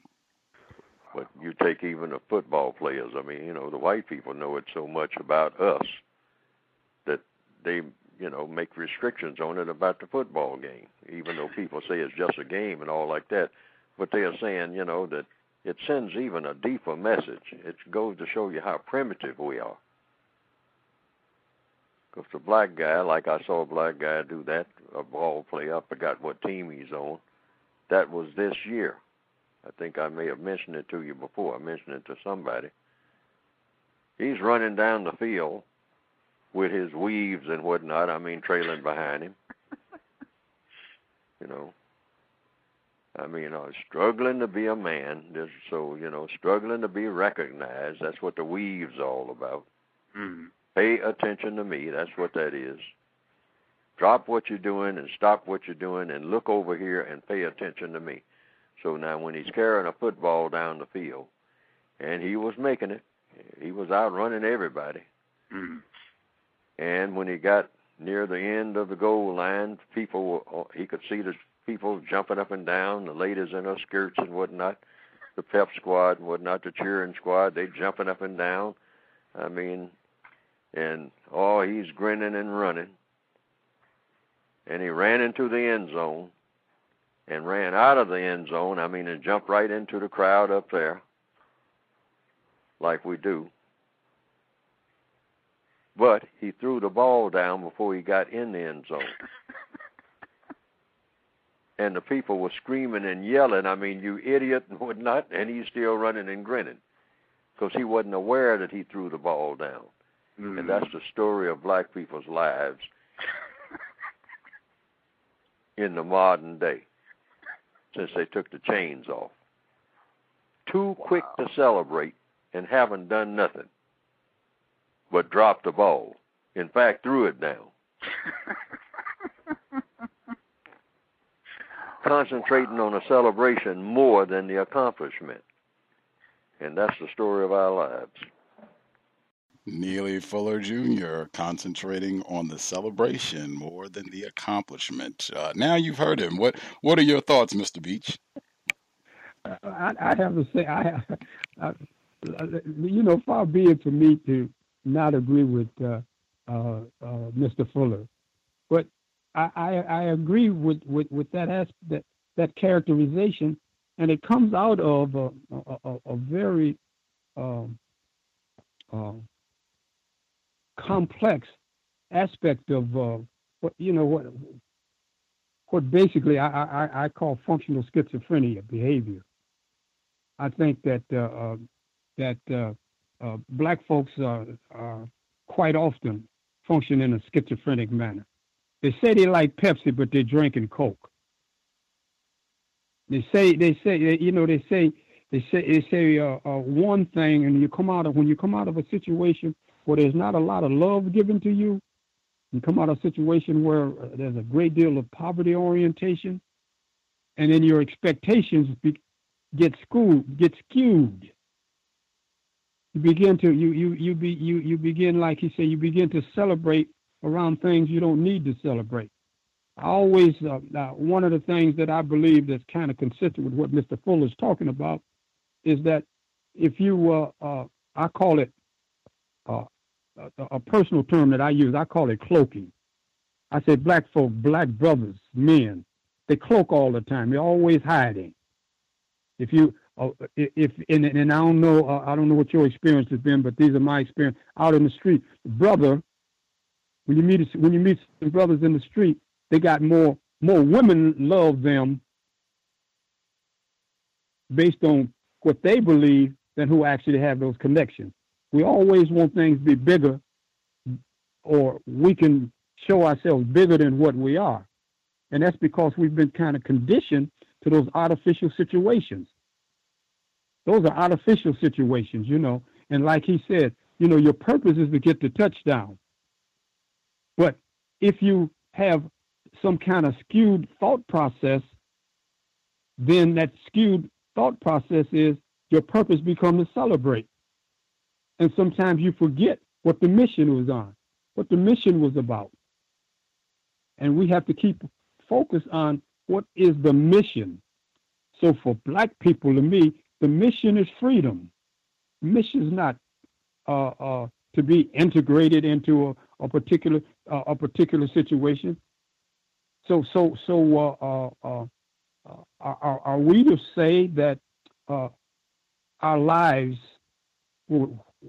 controlled by the dominant paradigm of racism and white supremacy still exists. Guy told me the other day, he said, "Man, you ought to be you ought to be glad because you're better off than your father, because that's what the, all the progress black people have made." I said, "But you have to understand, my position might have changed, however, my condition hasn't changed. We don't run nothing I don't own nothing. We got brothers, uh, some guys that are talking about we gonna claim the word nigger and white people can't say it. We go and I'm saying here we got some black cats talking about claiming a word nigger, and we ain't developed no factories, no car industries, no technological, com- but we want to claim some nonsense. We want to do all of the dancing and show people we can do those things. That's where I'm in agreement with uh, uh, Mr. Fuller. You and Mr. Fuller, you all are about in the same age range, uh, in about mid mid 80s. He was in the Korean War. I think you all have probably a similar uh, trajectory uh, in terms of. Some... Yeah, yeah. I didn't go to the. I mean, the, I, I was in the Air Force, so I went to Germany during the Korean conflict, and like I said, I was I was a I was a, I was a cryptographic operator. So I used to encipher and decipher coded messages, uh, uh, and I had a top secret clearance. And my and my father and my uh, uh uncle told me said uh, uh, when I told them I was going to quit school and go into the air, I mean into the army, they said no, go into the Air Force, and because they're going to give you a battery of tests. And I took the battery of tests, so I was sufficiently competent to to, to, to, to, to, to, move that way through through through the military. But uh, yeah, we're about the same age because uh, I, I just didn't go to Korea. He was on. He did radar. Uh, he was on a radar site in uh, Japan in the Air Force. I think he used similar logic. Uh, what would yeah, he... yeah, yeah, yeah, R- RSM, radio, a radio, a radio squadron, um, RMS, a, radio mobile squadron. That's what I was in too, but I didn't do the radio. I did the, like I said, I enciphered and deciphered cryptic messages. But that's that's the kind of unit I was in too, uh, a, a, radio mobile uh, uh, uh, unit. I see. Context of white supremacy. Again, our guest, uh, Mr. Walter Beach III. Uh, if folks have a question you would like to ask, uh, his time the summit uh, with Jim Brown, Kareem Abdul-Jabbar, Muhammad Ali, talking about his uh, refusal to be drafted or his thoughts on the current protests. Uh, his book, Consider This, what we've been talking about for the hour. feel free to chime in. The number 641 715 3640 and the code 564943 pound. Press star 6 if you would like to participate. Uh, see a few folks dialed in with a hand up. Try and get our questions as we go. The person who dialed in uh, 4243 is this red in Ohio, no less. Is this red in Ohio? Yes, and um, thank you for taking my call. Um, thank you, Mr. Beach, for coming on the show. I just had a few questions, uh, more pertaining to your life in Michigan. Um, the first question I had was uh, when I was younger, my great grandfather, he would have been in his um, late 90s, had he, if he were still alive, he would speak about um, him and his father seeing basically like Klan marches, um, marching down the street and um, like Gustus said, I'm in Ohio. And I was wondering if you have ever seen anything like that or encountered anything like that, maybe up in Michigan. Um, and then the second question, also basically about my great grandfather. Um, he there's like a rivalry. I'm sh- I'm not sure if you know of it. Most people from Ohio and Michigan know there's a rivalry between Michigan and Ohio. And typically, people who are born in Ohio they like Ohio State. Michigan people they like um, the Wolverines. So, yeah, so, um, but my grandfather, he was born in Ohio, but he didn't like Ohio. And he said his reasoning was because Michigan, um, when they actually started um, having black players, they would at least give their players some some time on the field. And he had also said that was probably the reason why they originally were the ones who were winning most of the games during the beginnings of the rivalry. Um, so those are the uh, and I just wanted to know if maybe you had heard of anything like that. Um, and those are my two questions. Thank you for taking my call. Okay, no, no, I thank you. Uh, first of all, I asked the first question. Uh, my grandmother, my grandfather from Franklin, Tennessee.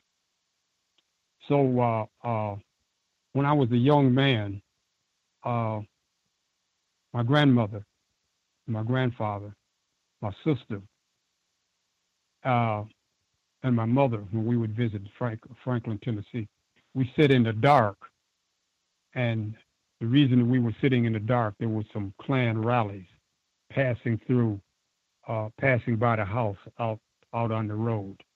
So as a young man, I saw the Klan, but I never had no particular contact with them. And uh, uh, th- th- that's a, that's as, uh, that is as close as I I I, uh, I got to seeing the Klan. But I want to also share that before I go to the next point about Michigan, is that my grandmother in Franklin, Tennessee, her name was uh, Ola May Beach. And uh, Ola May Beach because my grandfather, of course, married her, but she was aware prior to that. My grandmother used to tell me when I was in Michigan, when we when she was in Michigan and I was 10, 11 years old, she used to say that she was the only black woman that could walk on the wooden sidewalks in Franklin, Tennessee. And I'd ask her, I said, Well, Granny, uh, why were you the only one? She said, Because your granddaddy had a bandolier across his chest, a shotgun, and a pistol. And he walked in the middle of the road and said, My wife will not get off of this sidewalk, the sideway walk, for anybody and walk in the mud. And she said, This is my grandmother. She said, she called me June. She said, in June, I just strut up and down the what you call. She said, cause Beach, that's what she called my grandfather. She said, cause Beach didn't play. Said he's not getting off. And the, in that town, Franklin, Tennessee, my grandfather had the reputation of being crazy. They would say Beach is crazy because he walked the street with a shotgun, bandolier across his chest, and a pistol. And that was what I was talking about earlier when I started this discussion. I was talking about indoctrination or incul- inculcated. So that's that's kind of what I come out of. But now to get to your other point about the University of Michigan, I just left my son two days ago in Michigan. He graduated from Michigan. His wife graduated from Michigan State. My grand my, my grandson is at the University of Michigan now. And uh, my niece,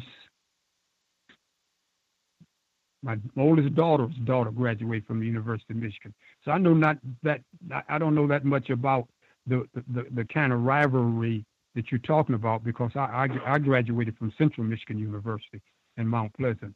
So I have no uh, particular knowledge about that uh, that that rivalry rivalry. Right on. Appreciate that, Red. Uh, let's see. Caller, I think this is Thomas in New York. Uh, if you had a question for Mr. Beach, your line should be open. Thomas in New York, did you have a question? Good evening, Gus, and good evening, Mr. Beach. Um, I do. I have three questions. Hopefully, I can get them all in. Um, as a former football player, professional football player, um, what do you think would have happened if the NFL players, instead of um, kneeling last week, decided not to play at all? Um, just took that day off, um, didn't show up at the stadium. What do you think um, the ramifications would have been? Well, you know, uh, uh, that that's an that's an interesting question. Um, I have no idea what the outcome of that would have been. But one of the things of, of, of, about the about the the uproar or about kneeling is that uh, why people are upset, and it kind of suspect for me, I kind of suspect that most of it is talking about if if you hire Kaepernick and he kneel, then people ain't gonna come to the game. Again, what people ain't coming to the game? White people would may not come to the game, black people come to the game.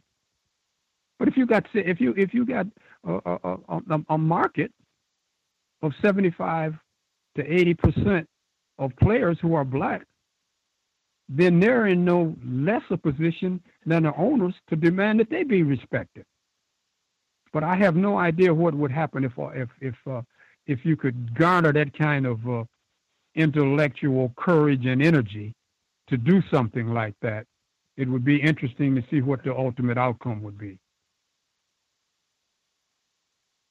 Okay, um, as a former as a former professional athlete, um, well, no, okay, um, sorry, that was the same question. Um, in my opinion, um, the NBA players, um, due to their collective bargaining agreement, they have a lot more power than other black professional team sport athletes. Um, and um, the stance the NBA players took during Donald Sterling incident, and now you see um, LeBron and Curry and other players um, talking about this um, Donald Trump incident. Um, how do you view their actions? Well, well, I think I, I think that uh, uh, both of them are are uh, the two of them uh, are standing are, are standing firm, uh, and I think that they got a, they got other players who are who are outspoken. I said, but the real thing that bothers me the most, and I'm gonna say this, because the president, Donald Trump, Donald Trump said should get rid of those son of a bitches. Now, I know what a bitch is. Bitch is a dog. Bitch is a dog. And a son of a bitch is that if he's referring to those players, not only has he demonized them as human beings and individuals, he, demon, he demonized their mothers. That is vile. That is barbaric. And that is the President of the United States of America. Can't call nobody a bitch. Can't call my mother a bitch. See, and I don't know a question that you didn't ask. What would those players do if Mr. Trump had called you ought to get rid of those niggers?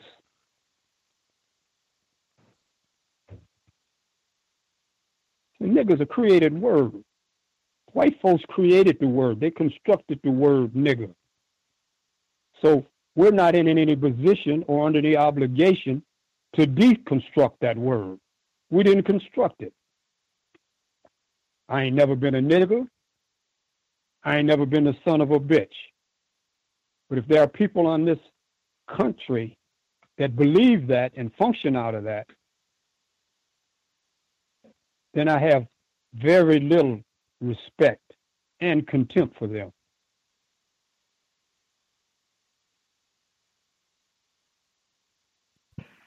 Do you have one more question, Thomas in New York? Oh, yes, I did, Gus, and thank you for your answer, sir. Um, once again, as a former athlete, um, when you look at the endorsement money that gets thrown at the athletes today, um, and you look at how much more the corporations make than the actual athletes, um, and you see, um, I know you say you don't watch television too much, but um, there's a basketball player um, named Lonzo Ball and his father LeVar Ball, and they're coming out with their own sneaker. Um, and um, what do you think about the athletes um, owning their own products as opposed to signing a deal with Nike or Gatorade or whatever other um, corporation making their own? Um, what do you think about that? And I'll mute my line. Thank you, Gus. No, no, no. Look, uh, that's the. In fact, that's the essence of capitalism, isn't it? You, you, you, you look. Uh, Mr. Ball, like I said, I don't know, I don't know anything about him, but if he's got his his sons and, and he's he's selling his sneakers, in fact, people should rejoice at that. He should be selling his own sneakers. Why should Nike do, why should Nike do it? He should be signing his son's check as opposed to Nike signing his son's check. And then Nike walking away with uh, uh, uh, millions of dollars in that industry off of those shoes. No, that, that, and I don't know why anyone would be opposed to that in a capitalistic society. That's just good economics. Makes sense to me. Okay.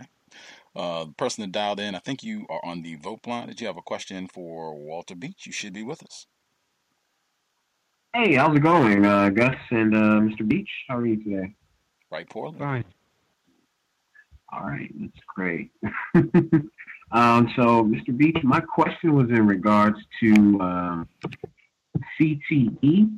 Uh, that is a brain disease or brain condition from repeated head injuries.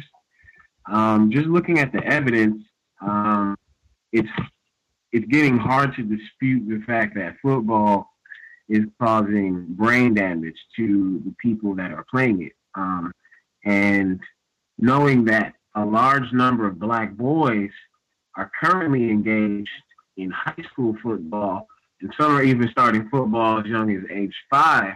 And even the research out of that is showing that they, uh, you know, these males, they're coming under severe head trauma in their early developmental years.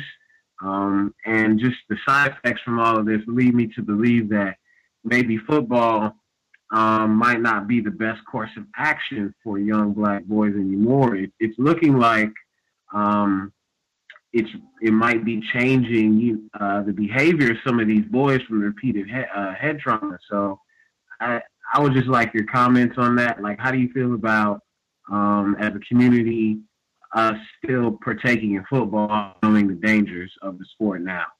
Thank you. Well, sir, fir- first of all, uh, uh, I understand that- I understand the issue. I have no insight or no no knowledge about what uh, uh, the uh, physical uh, brain impact that it's having on athletes. I mean, I I, I haven't followed fo- followed that, but but as uh, someone who's concerned about our community and uh, uh, mental health as well as physical health is uh, is a primary concern for each of us in the community. But uh, I wouldn't be in a position to say that young men should should or should not play football. Uh, hopefully, uh, this evening, based on the fact that I play football, I hope y'all don't think I got brain damage. but I have no idea about the results of that. Okay, I see. Um, thank you. Appreciate that. Appreciate that.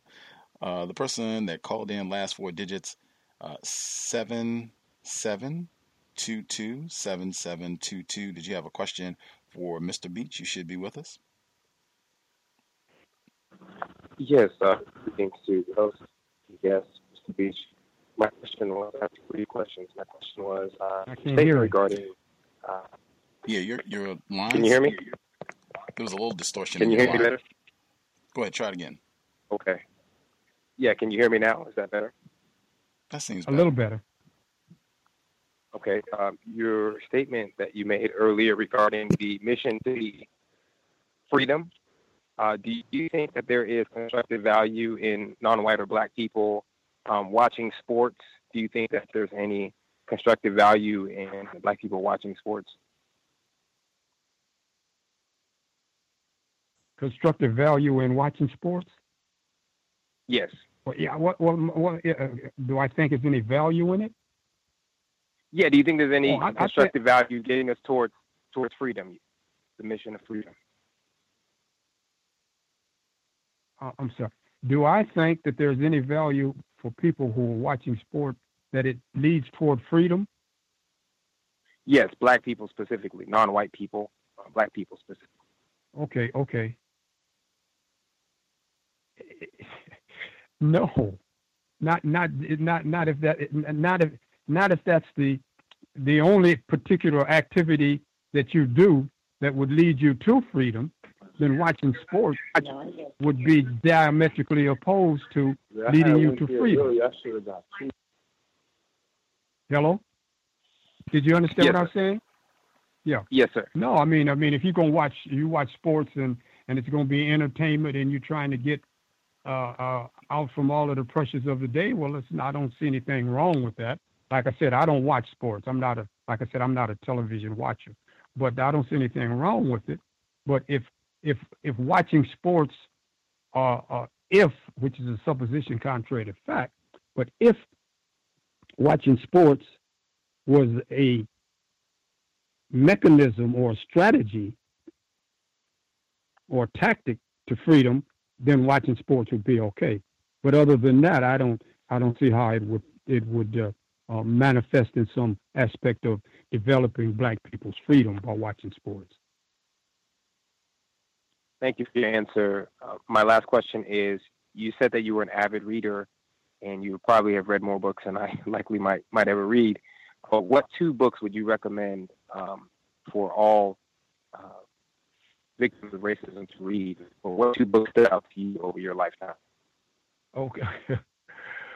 Uh, all right. Let, let, let, let, me just try to take you on a, on a quick journey. If we're talking about uh, uh, what I would talk about, I, I deal with a lot of meta, metaphysics. I'm a metaphysician. So if we were if we if we were talking about metaphysicians as metaphysics, I would suggest the Kybalion. And if we were talking about uh, uh, uh, um, philo- philosophical aspect, I would say the Prophet by Kahlil Gibran. And if we're talking about, like we're talking about race now, I would say Neely Fuller's book on uh, on, on racism, Amos Wilson, uh, Maulana Karenga's book on uh, uh, uh, um, Kemet. Uh, I could name a lot of books because, like I said, I read a lot of books in, in there. So it really would depend on what particular genre we was talking about if I was naming books.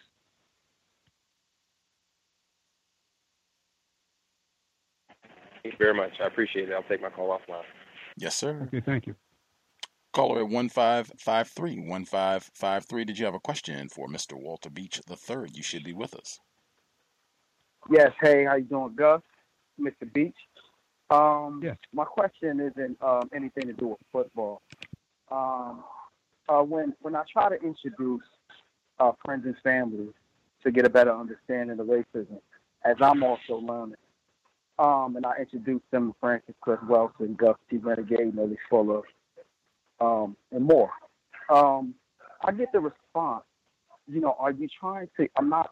I'm not trying to hate white people. That's my. That's their response. They think that I'm trying to get them to hate white people.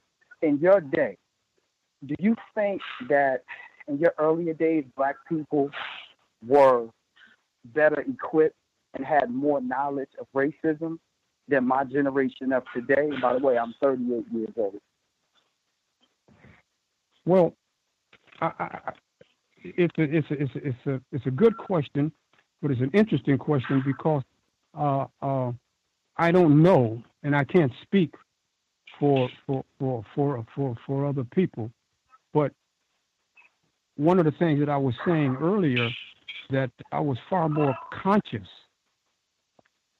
of uh, of race than I think a lot of young people are conscious of race now. And and and by that I I uh, uh, uh and and and I, I wanted to share share that with you. Uh, uh, when we played foot, when I played football with the Browns, I told you it was 12 of us. And if it was 12 of us, we went to practice, and we would, uh, it was two a day or wherever we went, we went in four cars. Three of us in each of the cars, and we would go to the stadium. Because we were always kind of functioning as a as a unit of black people, based on the aspect of the of the culture or the society we were in. So uh, I can't recall of incidents where we thought that uh, uh, we were honorary white boys. And I can't think of any inc- incidents where the white ball players thought that uh, they were uh, black and militant. So we had a firm uh, uh, identity on on who we were. And and it was it was the self actualization of of uh, of of who we of who we were.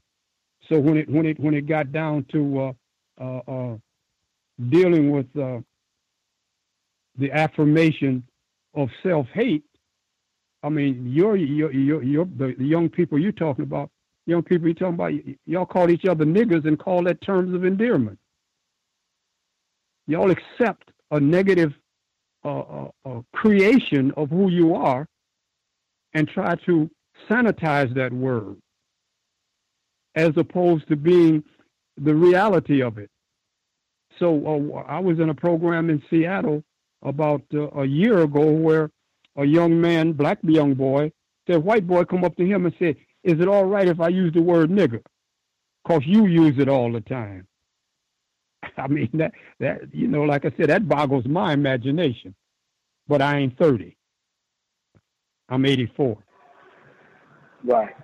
So so Uh, so if, you- if if if if that's if that's how y'all if if if that's what you view as uh, being part of a of, of, a system, and you've surrendered to it, and let me say this: we come through a middle passage. We come through slavery, come through the black codes. We come through segregation. And we did that through an African tradition. And now we're going to surrender that to be part of a system that takes the most derogatory term that's ever been created about us, and we're going to embrace that term. Not only embrace it, celebrate it. That's why I said that's the affirmation of self hate. That's the best I can respond to that, sir. Um, thank you. Um, my my last question, and this is uh, words of words of advice. Um, being though that I, that I am in my thirties, um, I do believe that there is an assault on manhood. Being though I, I don't have any children, I have cousins, I have uh, nephews. Um, how how how can I or my generation step up to the plate and just be better men? Because I feel from what I see, from my limited uh, vantage point, that um manhood is lacking amongst my peer group. Well, what what it requires to be a decent, moral, and ethical human being. That's the requirement. Manhood. So if you're a man, then that's what you're trying to affirm. You're trying to be an ethical uh, and moral human being. You want to be clear about who you are. You want to be competent in what you're doing. And you want to be compassionate in dealing with the people you're dealing with. And you want to have a commitment. But what it requires more than anything is courage. See, I call it the five C's clarity, competence, compassion, commitment, and courage. You got to have the courage to to stand. Now, let me say this: there's a there's a, something that my wife likes uh, for me to quote in in some of our reading, and it's by William Blake. And William Blake says, uh, "When the whirlwind, what is it? When the whirlwind of fury comes from the throne of God, who can stand?" See, what I hear a lot of young people saying is that, man, you old school and you don't know what's happening. When I was a kid, stealing was stealing. When I was a kid, lying was lying. When I was a kid, cheating was cheating. Killing was killing. Has that changed? If you're a moral and ethical pe- person, that's what you're trying to do. And then once you understand right is right, right don't wrong nobody, and wrong don't right nobody. So if you want to be a man, you have your ethics that you stand to you stand up. But the thing is, is like he said, when the whirlwind of fury comes from the throne of God, who can stand? The whirlwind of fury came from the National Football League because Kaepernick kneeled, but he still stands. He's accepting the consequences. So if you're going to be a man, you accept the consequences and your responsibility take care of your family, your children, your wife, your people. That's what it requires. So I don't think you will be in any danger. I think you'll be able to do that. You know what's right and you know what's wrong. You know when to say yes and you know when to say no. You know what's right. I bet you any situation that, that I could construct right now and share that situation with you, you could you could pick the right and the wrong out of it. And then all you do is move to the right. Do that which is right. That's the best information I could give you because it's the same information I function and operate on. Thank, thanks a lot. Uh, Gus, thanks for taking my call. And, and by the way, I'm, I'm standing with Kaepernick. I haven't looked at one football game all season, and I'm contemplating never looking at another football game in my life. Uh, thank guys. Yes, sir. Uh, the caller at 5136, 5136, did you have a question for Mr. Beach? Uh, yes, thank you, Gus. Um, I'm yes, Mr. Beach. Uh, what um, what president did you serve under when you was in the military? Oh man, you done stumped me. I don't know the pre- oh, I think it was Eisenhower. I think Eisenhower Eisenhower Truman was the president when I was in the military. I'm not certain. Okay. I must Um, apologize because I'm apolitical. But I think it Oh, was okay. Eisenhower. who who was the most racist from Eisenhower all the way all the way up to um, Trump? In your opinion, Who's the most which president was the most racist?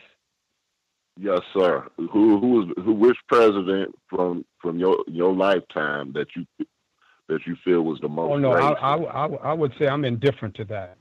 I wouldn't be trying to. Uh, you know, the devil and Satan's one of the same. Right. So I wouldn't be trying to evaluate who's the who's the who's the work who's the mo- most racist president. So I'd have I'd Thanks, have, to, I'd have to research. Thanks for answering my question, sir. Thank you. Thank you, Gus. Mm-hmm. Appreciate that, big victim. Uh, for other folks, if you had a question, please don't wait till the last minute. I think we got all the hands, at least the ones that I see for now. If you have a hand, uh, 641 715 3640, the code 564 943 pound. Press star 6 if you have a question for Walter Beach the third. Uh, the last little bit of time that we have you, I, I definitely wanted to ask you, in speaking with Bill Rhoden last year, you were talking about some of the hypocrisy that you experience.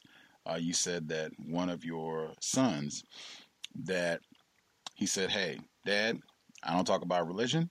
I don't talk about racism," and you express some frustration uh, at your son, and even maybe some other black people who say, "Hey, I'm I'm done with that. I don't talk about racism. You know, that's that's old school. I don't I don't even bring that sort of thing up."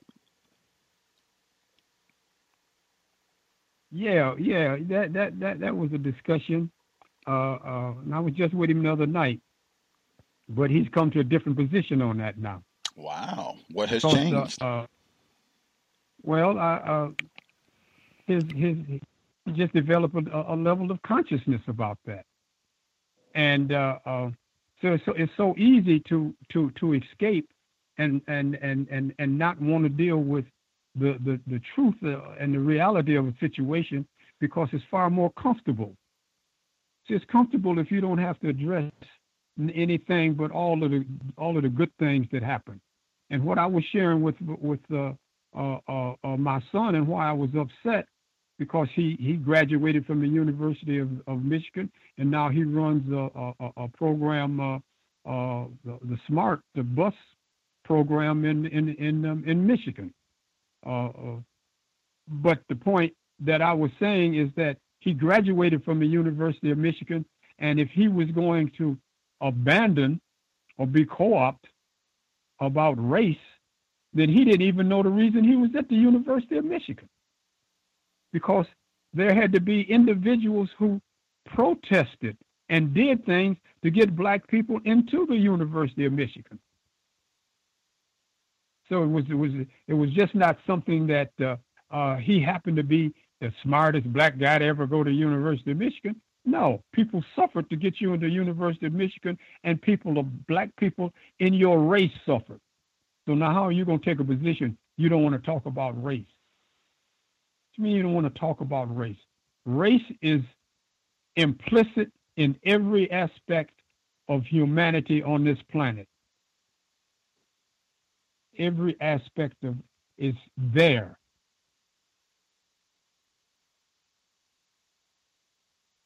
And like I said, there's no hiding place. Joe Louis said you can run, but you can't hide. And look at the black people who try to hide. O.J. Simpson might be I'm- on that list. Oh, I'm sorry. Yeah, well, I'm, I'm, you know, I'm, I'm just saying. I'm not saying that that that Oprah was trying to hide, but she went to Switzerland and she couldn't buy a bag because white woman told her she didn't have no money. She couldn't afford it.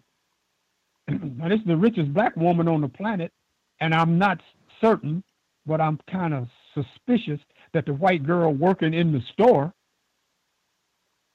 didn't have nearly the money that Oprah had. So, what is that virus? What is that virus that they respond to? And I, I, uh, I, I call it, the, I call it the Pavlovian response to the demonization of non-white people. Is the primary impetus of racism. It's Pavlovian. Sometimes I don't even know if white people know they're responding as racist because it's part of the condition. It's in the air they breathe. It's in the water we drink. It's in the milk we get. It's in the toast we have. It's everywhere on the planet. And this is not a hyperbole. Go somewhere and you go somewhere on this planet where you think. I had a friend to say this, and I'm gonna, I'm gonna, I'm gonna say, I'm gonna say this. Uh, uh, I had a friend. He's he's passed deceased. He said he was in Alaska, and while he was up in Alaska, now this is back in the in the 40s. He said in the 40s he was in Alaska, and one of them uh, uh, uh, Eskimos or any Indians called him a nigger. And I said, "What did you do?" He said, "I just said the word gets around." he, said, he, said, he said, "The word gets around." I'm way up. Here, I'm way up here with some Eskimos and igloos. They know what that is, you know. They didn't say the N word. Wow. Wow. No, no, no. Uh, that's great though. That and I think that's important for for listeners as well because that was just last year. That was last summer. The same conversation right after the passing of Muhammad Ali when you were saying that your son or one of your offspring he had taken that position that he didn't talk about race, and then a year later that position has changed. That's why I say on a regular basis, uh, be patient, uh, especially with racism, white supremacy, because if that is true, white people will probably remind that black person that racism is a problem and is something that you're going to have to deal with head on. Uh, you can run, but you can't hide, as you said. Um, you also wanted to get a, a word as well quickly. Um, well, not quickly, but I wanted to get a word. You talked about how frequently, I think a part of the psychology of white supremacy is that we seek out white people to validate our experience. Uh, we want a white per- Bill Clinton at the uh, eulogy for Muhammad Ali. Uh, we'll want a white person to come in and say, yes, you are a human being or you are, are someone of, of worth. Uh, can you talk about that and, in ways uh, that we can use black self respect to work against that tendency?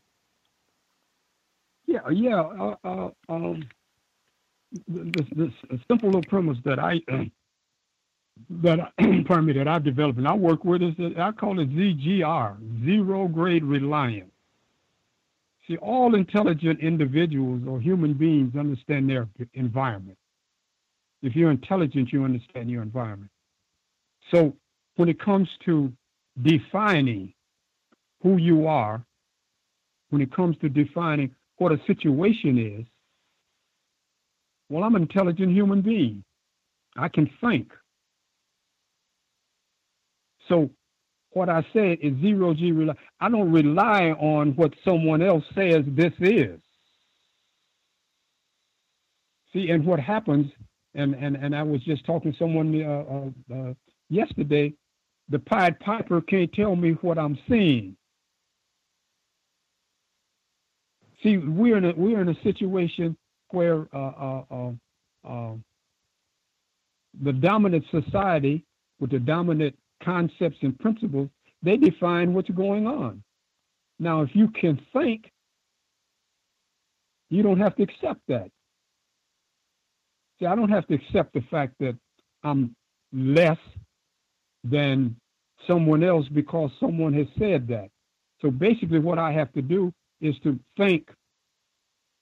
Siddhartha, the Buddha says to think is good. To read is good, but to think is better. So when I hear information, I can I, I can process it through my through my brains and come out with the answer. So I don't have to accept what someone else says. I don't need one no one else to validate me. I am who I am. And we are all who we are.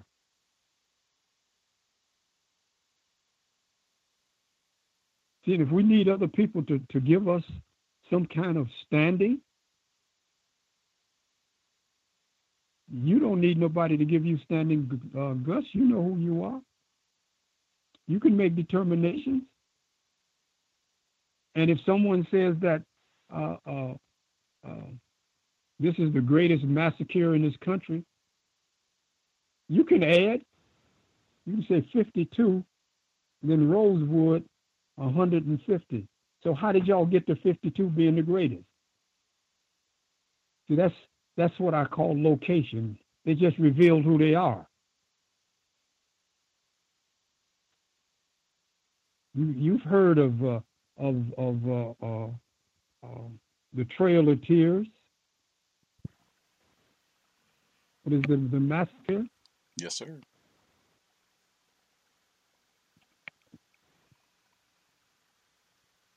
So they killed all those Native Americans.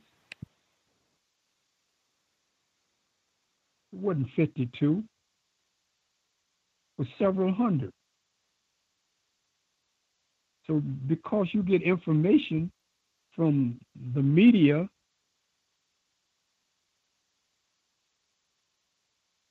uh, let, let me share just one brief experience with you about personal sovereignty.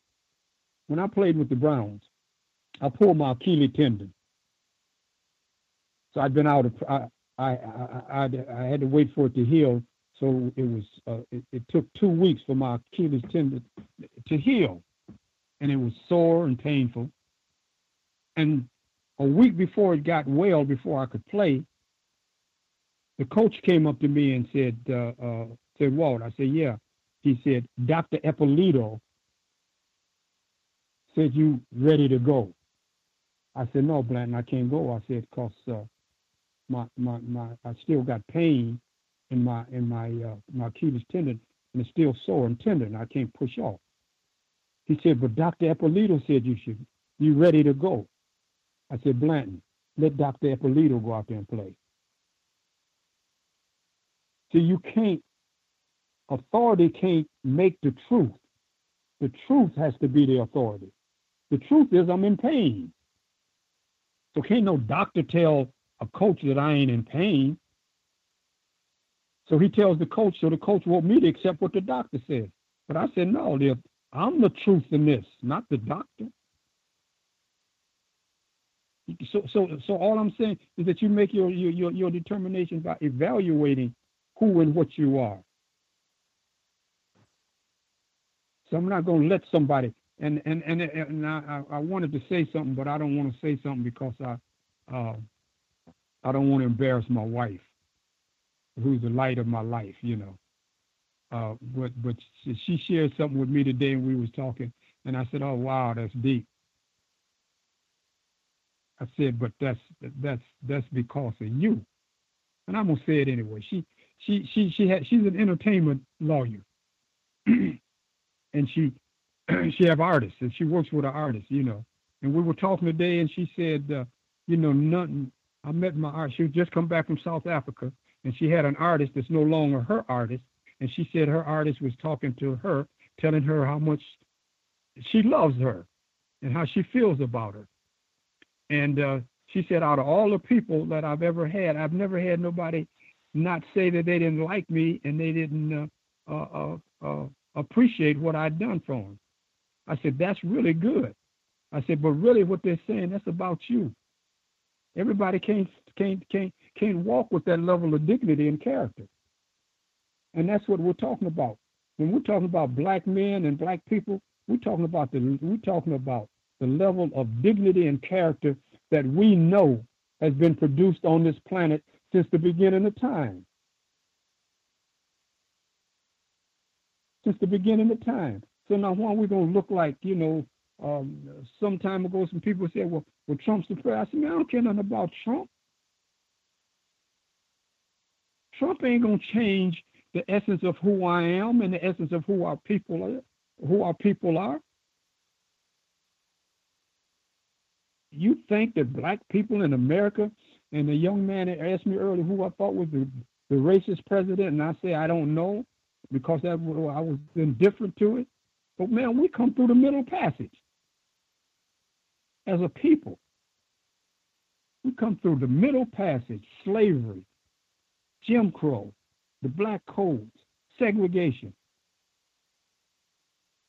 And you think because a white boy gets in the president that that's going to have an impact on us as a people? No, never, man, never. Because they've been doing that for 700 years, trying to make us something that we're not. And we still here, as uh, Maya Angelou says, right? We still rise the late Dr. Maya Angelou, indeed. Uh, we had one more person that dialed in uh, to get a question. I'll make sure we get her hand and make sure uh, we allow Mr. Beach to enjoy the rest of his Wednesday evening. I think this is Princess in Florida. Uh, Princess, did you have a question for Mr. Walter Beach III? Hello, can I be heard? Oh, not Princess. My apologies, sir. Yes, sir, we can hear you. Oh, no, no worries, guys. Um, just greetings to Gus, greetings to the guests um, and the listeners. This has been a great show. Um, just had one quick question. Uh, just speaking of Trump, um, early in his administration, um, there was a move that surprised me. Um, so I just wanted to get your uh, opinion, Mr. Beach, on what do you think about uh, Jim Brown uh, meeting with uh, President Trump? And I'll, I'll mute my line. Okay. Uh, I use I use uh, um, two two two particular words to to to address that. Uh, I know Jim. I love Jim. Jim is deliberate and intentional. And if Jim had any kind of meeting or relationship with Trump, it was intentional and del- deliberate to help black people. That's the contribution he's made. I've been with Jim and with his program, and for the last 20 years, he saved the lives of thousands of black youth. So if he intentionally and deliberately had a relationship with Trump, it was to benefit the youth of our country. Jim was instrumental in establishing a, a truce between the Bloods and the Crips in Los Angeles and stopping the ceasefire and saving the lives of black kids. So I don't have a problem with that.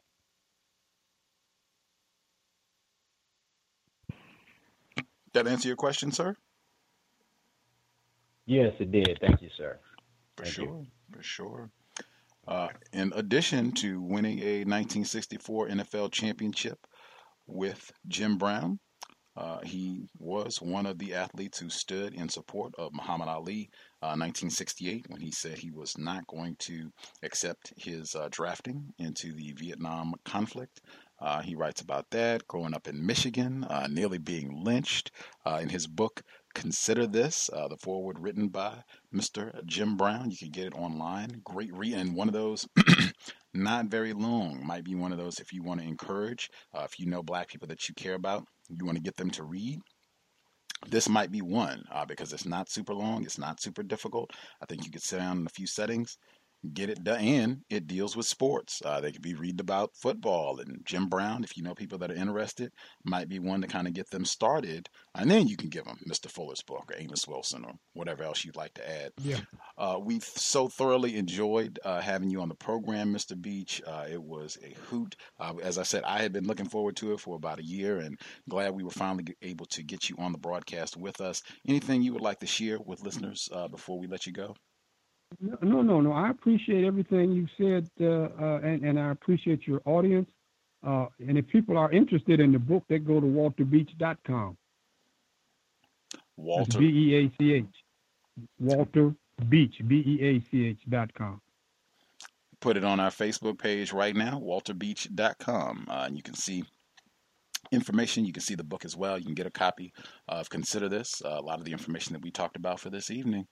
Again, thank you so much, Mr. Beach. I hope we can get you back on the program to continue the dialogue. Sure, and I just want to I, I want to thank you, uh, Gus, and I listen. I want to thank you also for the. Uh, I think it was in 2010. You had two women on your program, and uh, and a gentleman. Uh, I can't recall, but it was an excellent discussion, and I appreciate what you're trying to do, and uh, to to help our, our our our people and inform them as best you can. So thank you very much and peace and love. I appreciate it. Thank you so much, Mr. Beach. Again, continue to take great care of yourself, and we will definitely look forward to speaking with you soon, sir. Okay, thanks. Have a great evening. You too. Context of white supremacy. Again, our guest for the evening, Mr. Walter Beach the third. Uh, glad we could have him on the broadcast. Thanks again to Jamal Murphy. Uh, he co-hosts uh, Bill Rhoden on Sports, and uh, I had been reaching out to him as well. He was uh, helpful. Use Twitter for something constructive uh, to help me finally get Mr.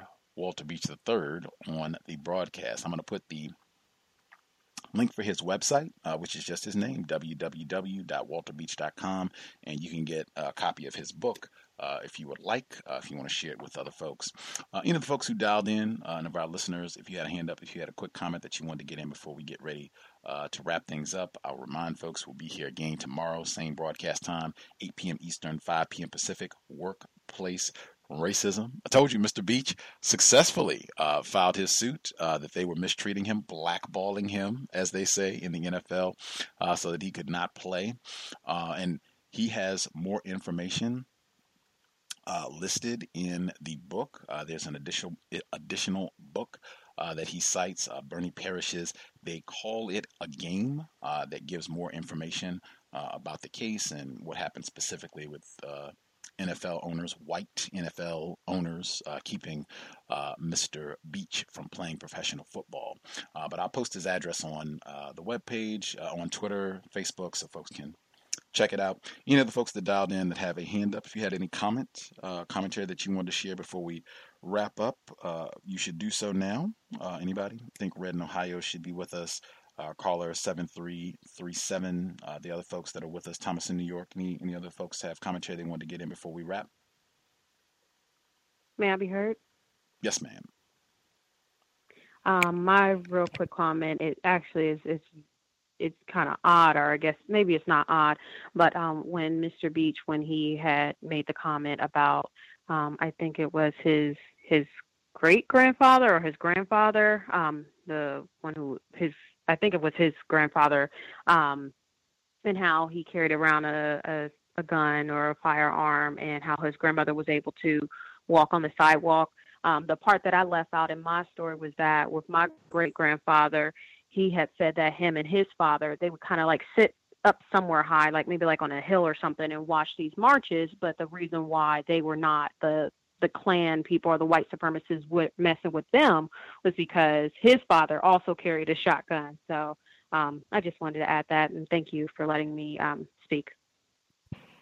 Indeed. long tradition of black people fighting back counter violence, long heralded tradition. Uh, other folks, anything else they wanted to get in? Any other commentary?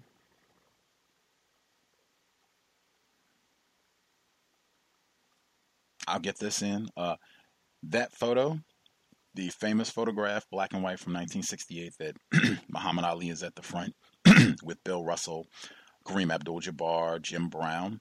Uh, there are about 11, 12 different individuals. Might be good uh, to know who at least half, if not all, of the black males uh, who were in the photograph. He Walter Beach mentions them uh, in the book. Carl, uh, excuse me, uh, for all the people that are in the photograph, the first black mayor of Cleveland, Carl B. Sp- uh, Carl B. Stokes, and then the players Bobby Mitchell, Sidney Williams, Curtis McClinton, Willie Davis, Jim Shorter, John Wooten. Uh, those are in addition to everybody I've already named, and Walter Beach. Those are all the people that are uh, in the photograph. Uh, as I said, should be important to know. Uh, folks who put quite a bit on the line uh, to come out and support Muhammad Ali. Definitely a great illustration of black self-respect. Glad we were able to get one of the individuals from that uh, photo on the broadcast. Any other commentary, folks? wanted to make sure they get in? folks who had a hand up, anything they wanted to get in before we wrap up? Yeah, yeah. Um, may, may, I proceed? Yes, sir. We can hear you.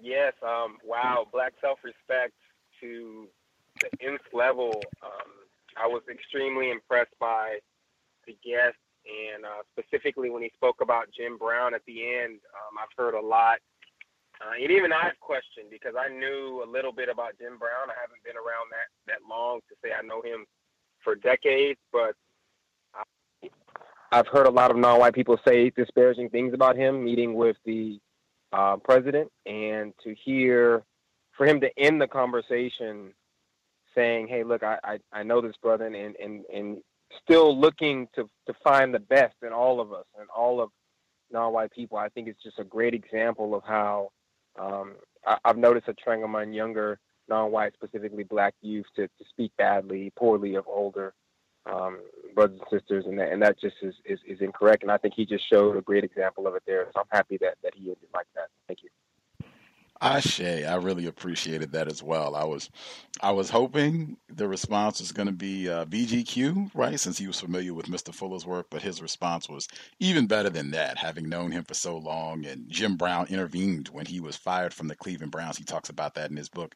Jim Brown intervened and got him back on the team because uh, it seemed that they had wanted to get rid of him like way early on. As soon like this nigga is reading and he's reading. Oh yeah, get him out of here. But Jim Brown intervened, and not just for him and and the years of work. And I guess if if I was to say one thing, when people have asked over the years, you know, Gus, why do you tell people consistently you don't want to be called brother?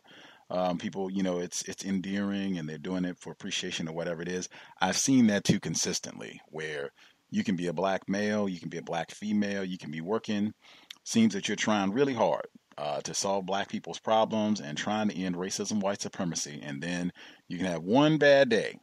Uh, you doesn't even have to be that you did something incorrect. We just don't agree with your stance. It's not like going to visit the president is a criminal act, or I think he might have even visited with Trump before he was actually president. It's not like that's a criminal act. It's not like you're putting heroin in the mouth of a child or something.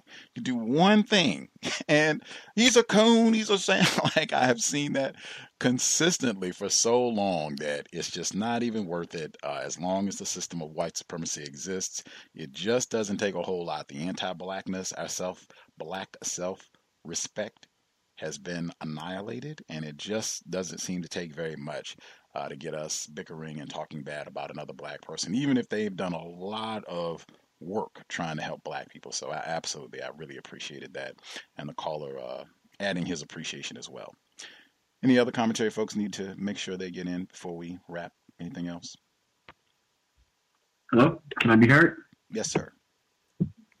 Hey, um, yeah, I wanted to comment on the story about I think he's uh, Mr. Beach said his mother putting him in the dress when he was a child.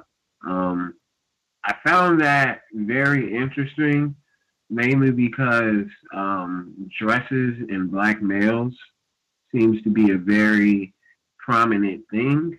And um, I've been reading uh, Dr. Curry's book, The Man Not, and the way he describes the type of sexual violence going on in that in that time period, it seems like the dress was a way uh, to disarm um, her son, but it was used in a way that might make white males um, see the black male in a sexual type of way, I guess, and bring and kind of stop their, I guess, violence.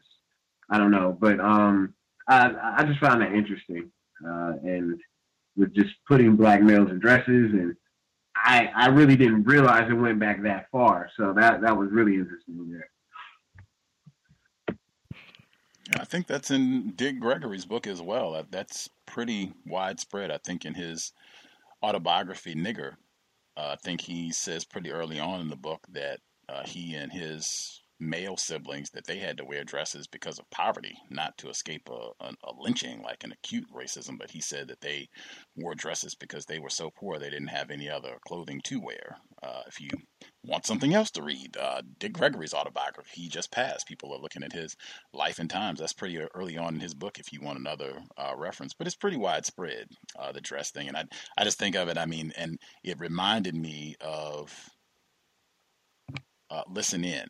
Uh, Allison Manswell, she's a black female. She had the book about workplace racism tomorrow at 8 p.m. Eastern, but she said she felt like she was telling black males to emasculate themselves because you can't speak up, you can't be too loud in the workplace, or you're going to get fired, uh, you're going to get in trouble. And she said that she always feels a certain type of way having to give that advice out because it feels like she's having to effeminize them. And it, it seems like there's a long history, long documented history of that having to be one of the ways uh, to survive racism, white supremacy, to effeminize black males. Anything else? Last comment folks need to get in before we conclude?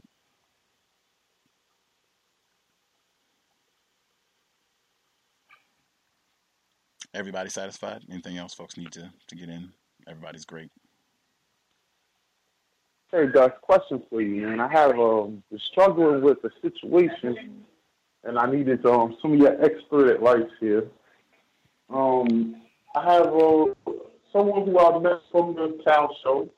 Um, we've been emailing and um, speaking on the phone. And then one day the person informed me that they are um, in a uh, tragic arrangement and um, they they didn't feel as though if they would have disclosed that information to me earlier, that I would have, you know, kept engaging in the conversation. You know, you, you know, you develop like a, a kinship with the person, and I, I just felt like it was very deceptive, you know. And um, the person doesn't feel like this is information that they should be disclosing um, before engaging people, which I, I kind of feel like they should. Um, so I just want to know how you felt about that. Um, what would you do in that situation? And I like the person, but um, and, and I do think that they um, are very aware and, and you know realize that they've made a, a mistake. You know, but however, they're still in that situation, and um, you know, due to um, you know children and things, they can't get out of it. But um, I would just how would you um, what would you think about that whole situation, Gus? Uh, no experts here, uh, or at least I speak for myself. Gus T is not an expert. I am still learning. Uh, that said, um, pretty much the code that I have about anybody that I email, people that I converse with who call into the broadcast, or if they email me, listeners, whatever it is, uh, social media, right? People reach out there as well. I don't know. Right back to what I said about the brother thing. Um, I don't.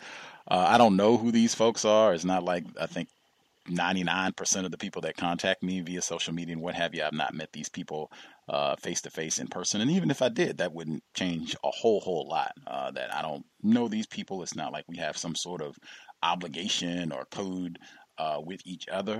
Uh, if it was a listener and they were in some sort of sexual arrangement with a white person, that's not directly impacting me. I've obviously made my stance on that clear. But, you know, if they wanted to send an email and that happened to be what they were doing, it probably would not change a whole lot in terms of whether or not I responded to an email, unless I concluded it was a waste of time, you know, talking to them for whatever reason. But Uh, I don't know why that would change anything. If that's your code that people you know, disclose that information upon meeting you, then I would say you should make that known. Uh, if it's a non-white person, that if hey, if you are engaged, my code is that's important information and it's critical enough that I need to know. Then the person should know that. That way, it, at least in my mind, that way you would have grounds to say like, hey, there's been an infraction, you've been deceptive, uh, you know my stance on this, and you know that this is information that I want. I'm, I'm making this known upfront that you let me know if you're sexually engaged with a white person, and then I can decide how I'm going to move forward in uh, having con- regulating,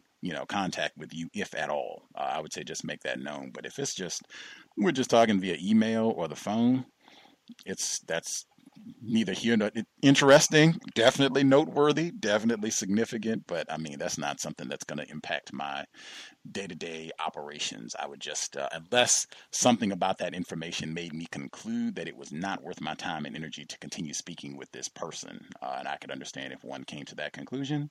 But if that's not the case, if you think the person has you know constructive information, you all have been talking, and they you know they know they made a mistake or I'm making a mistake, you know, you can decide if you want to continue talking to them. Uh, does that make sense? Is that logical, or am I am I talking crazy too? No, you made you made perfect sense, man. And we will be meeting Gus at the hot springs for the next eclipse, man. I, that, okay. I already spoke to Rod. I said, Rod, we're gonna have to rent a car or something, man, and get down there, you know. But um, definitely, Gus, it makes sense. And um, you know, I, I just um, I just feel like going forward, it should be something that that person um discloses. But um you know, I, I t- totally understand what you're saying, and um, I definitely going forward with myself. Um, I might have to introduce that as one of my questions. You know, I always said if I ever started dating again, you know, like oh something happened with me and my wife, and um, you know, I end up in the date. Like, that would definitely be a question I would want to know from the female. Like, have you ever been with a white guy? You know, like, it's kind of gonna, uh, kind of already puts me in a box of you know how your perception's gonna be um, if everything hits the fan, you have um, well, I know that's it's not the Saturday show, but if, if it's just the fan, you know, you you have an allegiance to you know white people. You know, that's how I look at it. But thank you, Gus.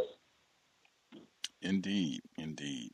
Well, I guess once you all meet in person, you'll be more informed, but that would be my view. And you know, again, that's just the the stance that I take. Anything that's social media that you don't really know who the people are, who people are saying that they are. White people certainly are extraordinarily deceptive. So I just kind of take all that with uh, grain of sand. Pardon the the metaphor. I laughed so hard when Mr. Beach was on, and he said. Uh, he said, "Do you mind if I call you Gus?" And then he went to his his metaphor. He was he was using a, a metaphor in his uh, description of how black people respond, and I thought he was going to say, "Do you mind if I use a metaphor?" And that's not what he said. He said, "Do you mind if I call you Gus?" But I, I cracked up laughing uh, so hard. Uh, metaphors very important. Everyone is is mindful uh, of you know when they are used and if they make sense. A lot of times, uh, the conversation will head drastically away from clarity when metaphors are inserted.